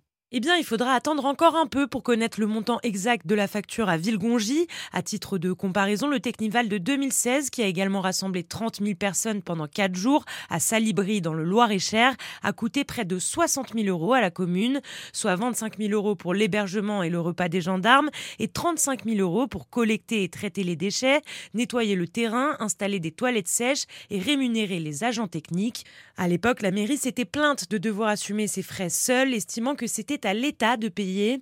Europe 1 a posé la question du coût à Jean-Marc Sevaux, maire de Villegongy, où se déroule en ce moment même le Technival. Non, c'est absolument rien. C'est un sujet qui m'a même pas effleuré tout de suite. Il n'y a aucune raison que la commune ait à supporter ce genre de dépenses superflues. Je vois mal les administrés qui payent des impôts apprennent que les impôts servent à payer ce truc fait en toute illégalité. Ne l'oublions pas. Moi, je ferai appel après à l'État pour qu'il me dédommage. Et la plus grosse facture de ces dix dernières années revient au Technival de 2017 à Pernay, avec un coût estimé à près de 500 000 euros. Alexandra Jaïgi du service reportage d'Europe 1. Marlène Duré nous le disait, les températures remontent, l'envie d'aller se baigner arrive et avec l'été arrive également le lot de danger, Lucie. A commencé l'ENAIC par la noyade. Chaque année, 1000 personnes meurent noyées, dont environ 400 pendant la saison estivale. Et les enfants de moins de 6 ans représentent près d'un quart des victimes. C'est pourquoi le gouvernement a lancé cette semaine sa nouvelle campagne de prévention contre les noyades. Reportage à la piscine de Haute-Pierre à Strasbourg de Mélina Fachin. Bon, je pense que tout le monde a eu au moins une fois une petite frayeur plus ou moins grande. Comme pour Judith, la noyade, c'est l'une des nombreuses angoisses des parents de jeunes enfants. Anouar emmène donc toutes les semaines son fils de 5 ans et sa fille de 9 ans ici, avec leur ceinture de flotteur bien attachée autour de la taille. Oui, c'est important parce que les petits ne savent pas nager bien nager. Je fais très attention. Je sais pas nager, mais je sais y aller sous l'eau, dans les petits bassins. À l'école, par exemple, on va aller faire du canoë. Si on est dans l'eau, bah, on peut se noyer, un truc comme ça. Bah, je sais nager. Cyril Oumechkan est maître nageur à la piscine de Haute-Pierre. Trois jours par semaine, il dispense des cours aux plus petits. Ah, le premier objectif, c'est de mettre la tête dans l'eau déjà, s'immerger complètement, se laisser flotter sur le ventre, sur le dos, sauter en eau profonde avec la perche, en la perche, d'être à l'aise dans l'eau. Voilà. Une fois qu'il tombe à l'eau, de ne pas être en panique, mais de se débrouiller pour reprendre de l'air et revenir au bord le plus rapidement possible. Et il incite également les parents à inscrire leurs enfants aux stages intensifs proposés durant chaque vacances scolaires. Strasbourg, Mélina Fachin, Europe 1. Autre sujet d'inquiétude à l'approche de l'été, Lucie, ce sont les inondations. Le dérèglement climatique fait déjà des dégâts dans le nord-est de l'Italie. Euh, plus de 36 000 personnes ont été déplacées à la suite de violentes inondations. La première ministre Giorgia Meloni a quitté prématurément le sommet du G7 pour se rendre sur place. À 7h37 sur Europe 1, on ouvre notre page sport avec le Stade Rochelet qui confirme son statut de champion d'Europe de rugby. Oui, on entend euh, la ferveur hein, des supporters hier soir. Au terme d'une finale haletante, La Rochelle s'est imposée 27 à 26 face au Leinster et remporte donc sa deuxième Champions Cup d'affilée après Marseille l'année dernière. Mené 17 à 0, les Rochelais ont réussi un extraordinaire comeback. Jusqu'à la dernière seconde, les supporters rochelais ont retenu leur souffle devant la pelouse de la Viva Stadium. Le capitaine Grégory Aldritz ne réalise pas encore l'exploit. C'est très dur à réaliser là de suite. Ça a été un match incroyable. On a fait preuve d'énormément de, caractère et, encore une fois de le gagner de, cette façon-là, c'est euh, juste énorme. Mais euh, je pense qu'on a besoin de rentrer à La Rochelle, de, voir notre, notre port, notre, notre vieux port plein à craquer de, Rochelais pour, euh, pour, je pense, réaliser une deuxième fois ce qu'on vient de faire. C'est juste fou à Marseille. Je pensais que, que j'avais touché le sommet au niveau de, des émotions avec, avec le match, avec, avec le port. Et, J'espère juste qu'on va rester dans ce, dans ce mood et, euh, qu'on va aller, euh, qu'on va surfer sur la vague et qu'on va, va profiter maintenant. Le capitaine Rochelet au micro de Laura Taouchanov pour Europe 1. Et puis on va terminer avec du foot et cette euh, mauvaise opération pour euh, l'Olympique de Marseille. Le football est cette, euh, la suite hein, de cette 36e journée de Ligue 1. Hier soir, les Olympiens se sont inclinés à Lille, 2 buts à 1. La deuxième place, synonyme de qualification directe pour la Ligue des Champions, s'éloigne en attendant le match des Lensois cet après-midi à Lorient. En revanche, excellente soirée pour les Lillois qui se replacent dans la course à l'Europe. Jean-François Pérez. Oui, heureux comme les Lillois qui, au terme d'une deuxième mi-temps remarquable, fondent sur Monaco pour la quatrième place qualificative pour la Ligue Europa. Les deux Jonathan ont été décisifs, Bamba pour la victoire et David pour remettre son équipe à flot. 22e but en Ligue 1 cette saison pour l'attaquant canadien. On les laissé un peu, un peu plus dans le confort et en deuxième mi-temps, on a mis un peu plus de pression. On a commencé à regagner des ballons plus haut pour essayer de, de faire la contre-attaque et ça nous a réussi aujourd'hui. Côté Barcillais, c'est la soupe à la grimace. L'OM cale au pire moment et pourtant, Jonathan Klaus avait ouvert le score au terme d'un sprint rageur international français refuse pourtant d'abdiquer pour la deuxième place. Rien n'est joué et jusqu'à la dernière seconde on va y croire et il faut y croire. Vous avez envie de le faire? Évidemment, évidemment. Bien sûr, bien sûr. Sinon, si on n'est pas des compétiteurs, on s'arrête ici et on rentre à la maison et on dit que c'est terminé, alors qu'on n'est pas du tout dans cette optique-là. Donc, euh, donc, on va aller jusqu'au bout. L'OM n'est plus maître de son destin. Silence s'impose à Lorient cet après-midi. Les nordistes prendront 5 points d'avance à deux journées de la fin. Après sa défaite à Bollard il y a 15 jours, les Marseillais ont vraiment perdu le Nord. Jean-François Pérez, chef du service des sports d'Europe 1. Merci Lucie. À 8h20 sur Europe 1, on regarde la couleur du ciel avec vous, Marlène Duré. Bah, il y a un peu deux salles, deux ambiances, hein. sec au nord, pluvieux au sud. Et oui, pas mal d'activités sur une bonne moitié sud avec des cumuls de pluie qui peuvent être importants hein, en très peu de temps. Pluie régulière, allez pour commencer ce matin, pour pratiquement tous les départements de l'Occitanie, ceux qui bordent la Méditerranée, toute la journée d'ailleurs, euh, pour... Euh, pardon, sur la partie est frontalière des Alpes, là ce sera toute la journée, mais dans le courant de l'après-midi, pour ce qui est de l'Occitanie et de la Méditerranée, ça va se transformer en averses. Donc des averses, donc ce sont des, pluies plus intermittentes. Voilà, risque orageux euh, cet après-midi attendu entre le sud du Poitou-Charentes, euh, au nord de Bordeaux, en continuant vers le Berry, la Bourgogne-Franche-Comté, parce que les averses montent jusque-là, et puis une évolution, orageuse également sur les préalpes du sud. pour terminer sur la moitié nord, c'est sec, le soleil a quand même du mal à s'imposer, sauf peut-être près de la Manche, entre le, le, nord Finistère, les Côtes d'Armor, la pointe du Cotentin, et on peut pousser jusqu'à la région du Havre où là le soleil sera quand même généreux cet après-midi. On va gagner quelques degrés. Tiens, peut-être du côté de La Rochelle où on va faire euh, la fiesta aujourd'hui sans doute pour euh, accueillir les vainqueurs de la Coupe d'Europe de rugby. 23 à La Rochelle. Ah, c'est bien, c'est parfait. C'est vrai que ça monte ce matin comme cet après-midi, là où c'est plus marqué dans le nord-est avec euh, jusqu'à 24-26 degrés, 26 à Strasbourg. au sud-ouest en revanche, là les moyennes, on est sous les moyennes de saison, 18 mhm. à 20 degrés. Et puis ailleurs, prévoyez par exemple 17 à Caen, 18 à Brest, 20 à Clermont-Ferrand et à Lille, 23 à Paris, à Grenoble, 23 également à Bastia, 24 à Bourges ou encore à Lyon. Merci beaucoup Marlène. Votre prochaine demi-heure sur Europe 1, ça vous concerne. Valérie Darmon nous parle de Cali Répar, plus cher que prévu. Et Roland Pérez nous dira qu'on peut voyager rien qu'avec une carte d'identité. À tout de suite. Réveillez-vous. Informez-vous avec Lénaïque Monnier sur Europe. Et avec ça vous concerne, comme tous les dimanches, on parle bonus, réparation, pas si avantageux que ça finalement. On parle carte d'identité fondamentale avant de réserver les vacances d'été. Bonjour Valérie Darmon, bonjour Roland Pérez. Bonjour, bonjour, bonjour à tous. Roland, vous savez à quel point j'ai galéré pour faire refaire mes papiers d'identité.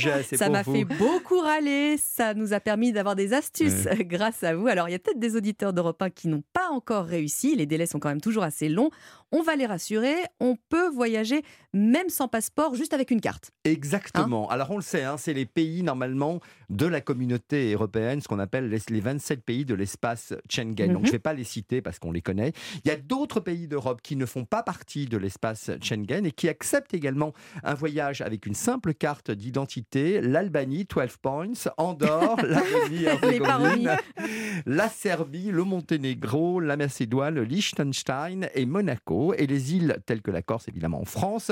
Je sais que vous aimez cette île, euh, ma chère Enaïk. La Sardaigne, Absolument. la Sicile en Italie, Madère et les Açores euh, au, au Portugal, les Canaries et les Baléares en Espagne, ou encore la Crète en Espagne, qui est chère au cœur de Valérie, qui sont également accessibles sans passeport. Et surtout la Grèce. Et puis la Grande-Bretagne, hein, du coup, on ne peut plus y aller sans passeport. Je sais que vous vouliez aller pour le couronnement du roi et que vous avez être resté bloqué avec votre petite carte d'identité. Couronne sur la Eh ben, tête. oui. Quoi Vous étiez tout habillé pour cela. Eh bien. Écoutez, oui, les conditions d'entrée au Royaume-Uni ont changé depuis sa sortie de l'Union européenne et depuis le 1er octobre 2021, sachez qu'un passeport valide est nécessaire pour visiter l'Angleterre, l'Écosse et l'Irlande du Nord. Alors, hors Europe, Roland, pas moyen du tout de voyager sans passeport Alors j'ai une bonne nouvelle pour vous. Trois petits pays Ah. qui, euh, qui nous autorisent à voyager. La Turquie, où une carte d'identité peut suffire si sa durée de validité dépasse d'au moins 5 mois la date d'entrée dans le pays.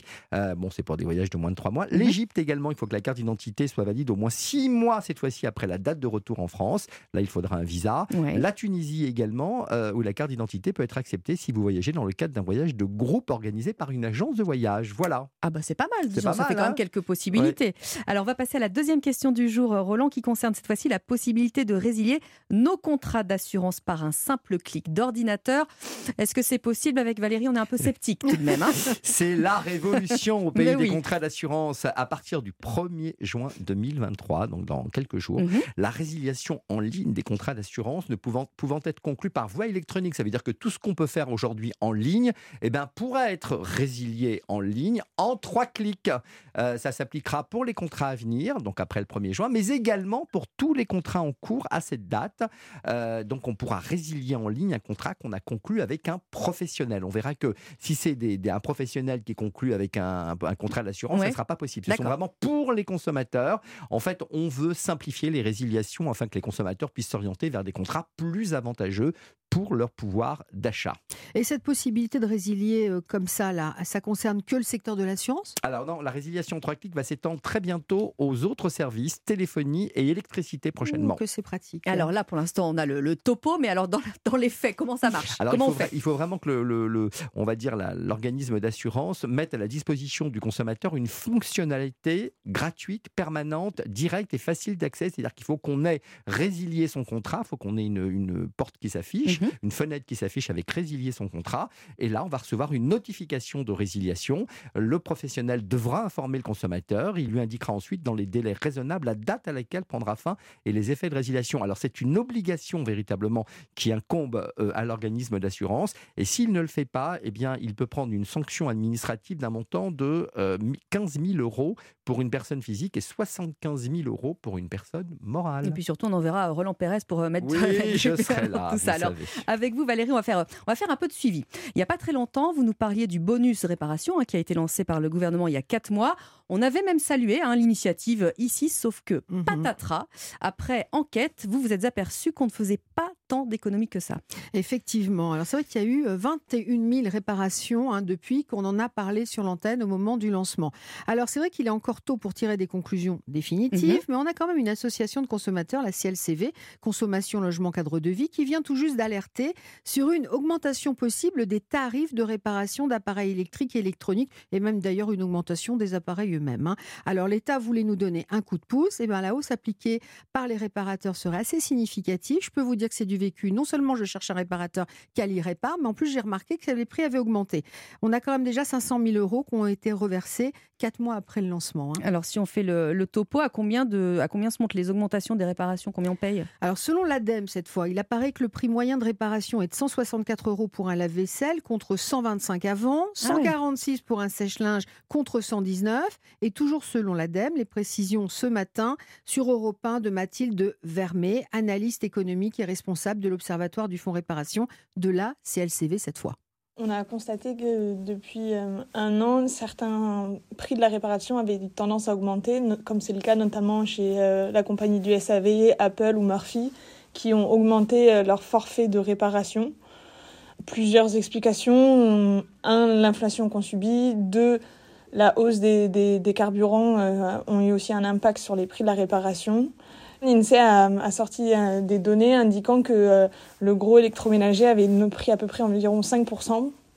Et euh, le petit électroménager, donc les grippins, les bouilloires, tout ça, ont pris eux presque 13% en, un an. On ne peut pas dire que le coup de pouce de l'État a fait augmenter les prix de la réparation. le meilleur conseil qui peut être donné, c'est de faire jouer la concurrence, de, prendre un devis chez au moins deux réparateurs pour voir si la différence de prix. Sauf que c'est un peu le hic, Valérie. Trouver un réparateur, justement. Il faut les trouver. Bon, moi, je galère. Hein, voilà, donc avis aux amateurs. Alors, le maillage est encore insuffisant et inégal. Donc, des magasins euh, labellisés sur le territoire. Mhm. À la mi-mars, plus de 1200 étaient labellisés Cali Répare sur quelques 30 000 sites de réparation recensés en France par l'ADEME. Plusieurs départements du Nord euh, euh, ont 50 magasins labellisés, quand d'autres n'en ont absolument pas.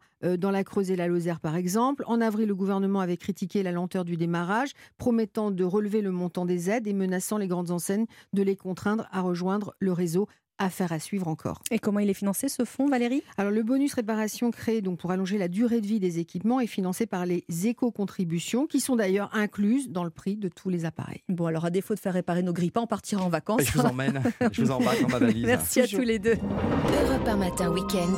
Lénaïque Monnier. 8h 10 sur Europe 1, bienvenue. Il est l'heure du journal permanent, Lucie de Pertuis. À la une de l'actualité ce matin, la fin du G7. Le sommet international s'achève ce dimanche à Hiroshima au Japon. Et la guerre en Ukraine est sans surprise au cœur des discussions. Le président ukrainien Volodymyr Zelensky a enchaîné les rencontres avec les chefs d'État. Euh, sa présence est une manière de bâtir la paix, a déclaré Emmanuel Macron. Le président français qui vient de quitter le G7 direction la Mongolie pour une visite rapide mais symbolique. C'est la première fois qu'un président français se rend officiellement dans ce pays, entre la Chine et la Russie, riche en ressources minières. De son côté, le président américain Joe Biden a invité le premier ministre japonais et le président sud-coréen à une rencontre trilatérale à Washington. Les trois dirigeants se sont brièvement entretenus en marge du G7, alors que les deux pays voisins cherchent à resserrer leurs liens face aux menaces de la Corée du Nord. L'actualité, c'est aussi ces violentes inondations dans le nord-est de l'Italie et ce bilan qui s'alourdit. Les pluies diluviennes ont fait 14 morts, 36 000 personnes ont dû être déplacées. Et en sport du rugby, La Rochelle confirme son statut de champion d'Europe. Hier soir, face à, euh, hier soir à Dublin, pardon, les Rochelais euh, se sont imposés 27 points à 26 face à Leinster au terme d'une finale de Coupe des Champions haletante. Merci Lucie, 7h52 sur Europe 1, bienvenue. Europe 1 matin, week-end. Lénaïque Monnier. Bienvenue chez vous.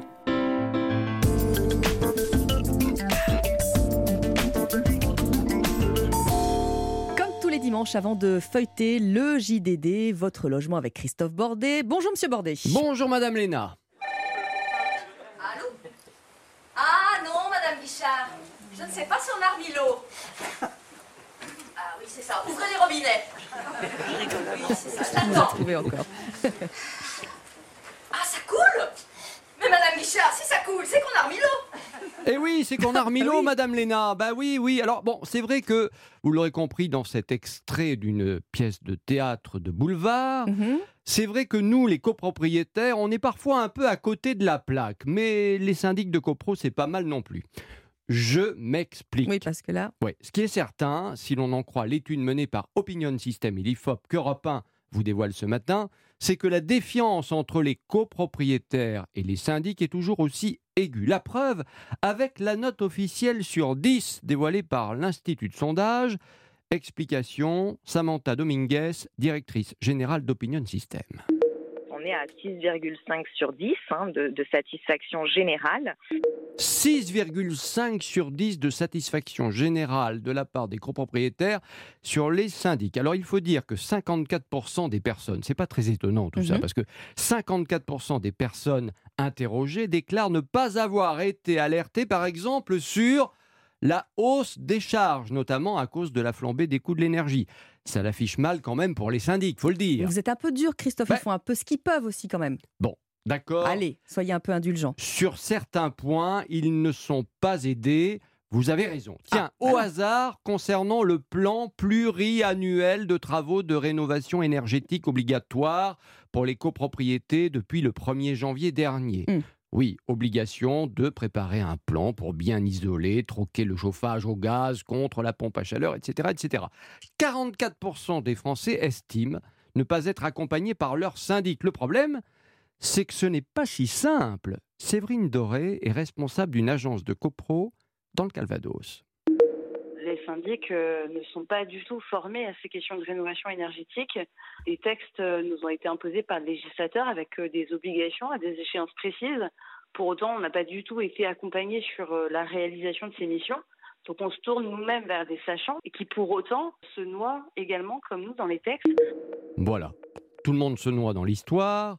Les devis pour ces plans de travaux, disons-le franchement, c'est la foire d'empoigne. Les devis, en effet, varient du simple au double entre les bureaux d'études, les maîtres d'œuvre, les architectes, euh, parce que simplement, ils ne savent pas quoi mettre dedans. Autre problème, le coût de l'étude, le coût du Ça, plan. ça va- unique- ça commence à en faire. hein. Non mais uniquement le, le Mm, mm. plan lui-même. La simple réalisation d'un plan pluriannuel de travaux euh, coûte, euh, sur une copropriété d'une centaine de lots principaux, coûte entre 15 000 et 25 000 euros.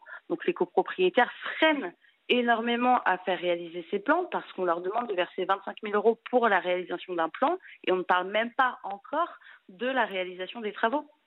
Voilà, on ne parle pas encore de la n'en est même pas là. réalisation des travaux. On n'en est même pas là qu'il faut déjà débourser, rendez-vous compte, 25, 30 000 euros. Euh, C'est Mm. vrai qu'on n'a pas forcément envie de mettre la main à la poche pour ça. Un tarif élevé, donc résultat lors des assemblées générales, les copropriétaires, eh bien, qu'est-ce qu'ils font, qu'est-ce qu'ils disent? On écoute. On verra l'année prochaine. Est-ce qu'il y a des sanctions? Non, on verra l'année prochaine. Et voilà, voilà. et d'une assemblée générale à l'autre, évidemment, la question est reportée. Alors, pour éviter le problème, 59% des copropriétaires interrogés affirment que leurs syndics n'ont même pas évoqué le sujet des travaux Ah de oui. rénovation énergétique lors des fameuses euh, réunions. Bref, j'ai envie de dire, il y a quand même du, du boulot Il y a hein, encore dans du tout pain ça. sur la planche. Merci beaucoup. Vous savez qu'on peut réécouter ce qu'on vient de dire sur Europe sur 1.fr. europe1.fr si vous avez envie d'écouter. Venez vous si Vous voulez informer. écouter Europe Christophe 1. Bordet n'importe quand, c'est sur l'application Europe 1 et sur europe1.fr. Et là, nous, on va lire euh, le JDD. Avec Jérôme Béglé. Bonjour Jérôme. Bonjour naïcs. Directeur de la rédaction du journal du dimanche et à la une. Éric Ciotti, Bruno Retailleau et Olivier Marlex, les dirigeants euh, des Républicains, ils dévoilent leur plan pour lutter contre l'immigration. Et oui, la droite bouge encore et nous l'avons rencontrée. On la croyait engluée dans ses querelles de personnes, condamnée à s'épuiser en se posant éternellement la même question rejoindre ou pas la majorité relative présidentielle, en attendant de se faire définitivement piquer les bastions locaux par euh, le Rassemblement national ou des barons sans étiquette. Mais dans le journal du dimanche, elle montre qu'elle a encore du ressort. Les trois ténors du parti, euh, Éric Ciotti, le président des LR, Olivier Marlex, le président du groupe à l'Assemblée nationale, et Bruno Retailleau, son alter ego au Sénat, présentent deux propositions de loi audacieuses et musclées pour lutter contre les immigrations. Ils proposent ni plus ni moins de modifier la Constitution afin de restaurer la souveraineté de la France et donc de faire primer nos lois sur celles de l'Europe. D'autres idées vont également beaucoup, beaucoup faire parler. Le Parlement choisirait chaque année le nombre d'étrangers que la France est prête à accueillir. L'aide médicale d'État serait supprimée.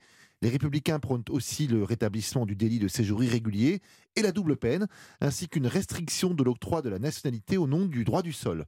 Ajoutons enfin une réforme du droit d'asile et un élargissement des motifs d'expulsion des étrangers. Bref, ce sont des mesures euh, et des propositions ébouriffantes. Alors également euh, dans le JDD, Jérôme, un document qui donne tous les détails sur les changements euh, climatiques qui affecteront la France hein, ces prochaines décennies. En 2100, les habitants de la moitié nord du pays pourraient connaître de 40 à 50 nuits tropicales par an, c'est-à-dire avec une température au-dessus de 20 degrés. Et les territoires les plus exposés, c'est-à-dire essentiellement le pourtour méditerranéen, en subiront 90 par an. Partant de là, il faut évidemment s'assurer que les bâtiments, les services et infrastructures de transport Les réseaux d'énergie d'eau et de télécommunications, par exemple, seront en capacité de continuer de fonctionner malgré de longs épisodes de forte chaleur. Cela implique donc d'importantes adaptations et c'est ce plan établi par le ministère de la Transition écologique que nous dévoilons aujourd'hui. Il faut changer les normes, les habitudes, adapter les logements, les routes et les industries par exemple. Un chantier titanesque mais nécessaire. Et il en sera question dans le grand rendez-vous ce matin sur Europe 1, puisqu'à 10h, Pierre de Villeneuve reçoit Agnès Pannier-Runacher, ministre de la Transition énergétique. Merci beaucoup Jérôme Béglé, bon dimanche. Vous restez avec nous sur Europe 1, puisque le journal de 8h, lui aussi, est consacré à la crise climatique. À quoi les Français sont-ils prêts à renoncer pour sauver la planète On voit ça dans moins de deux minutes. À tout de suite sur Europe 1. Europe 1.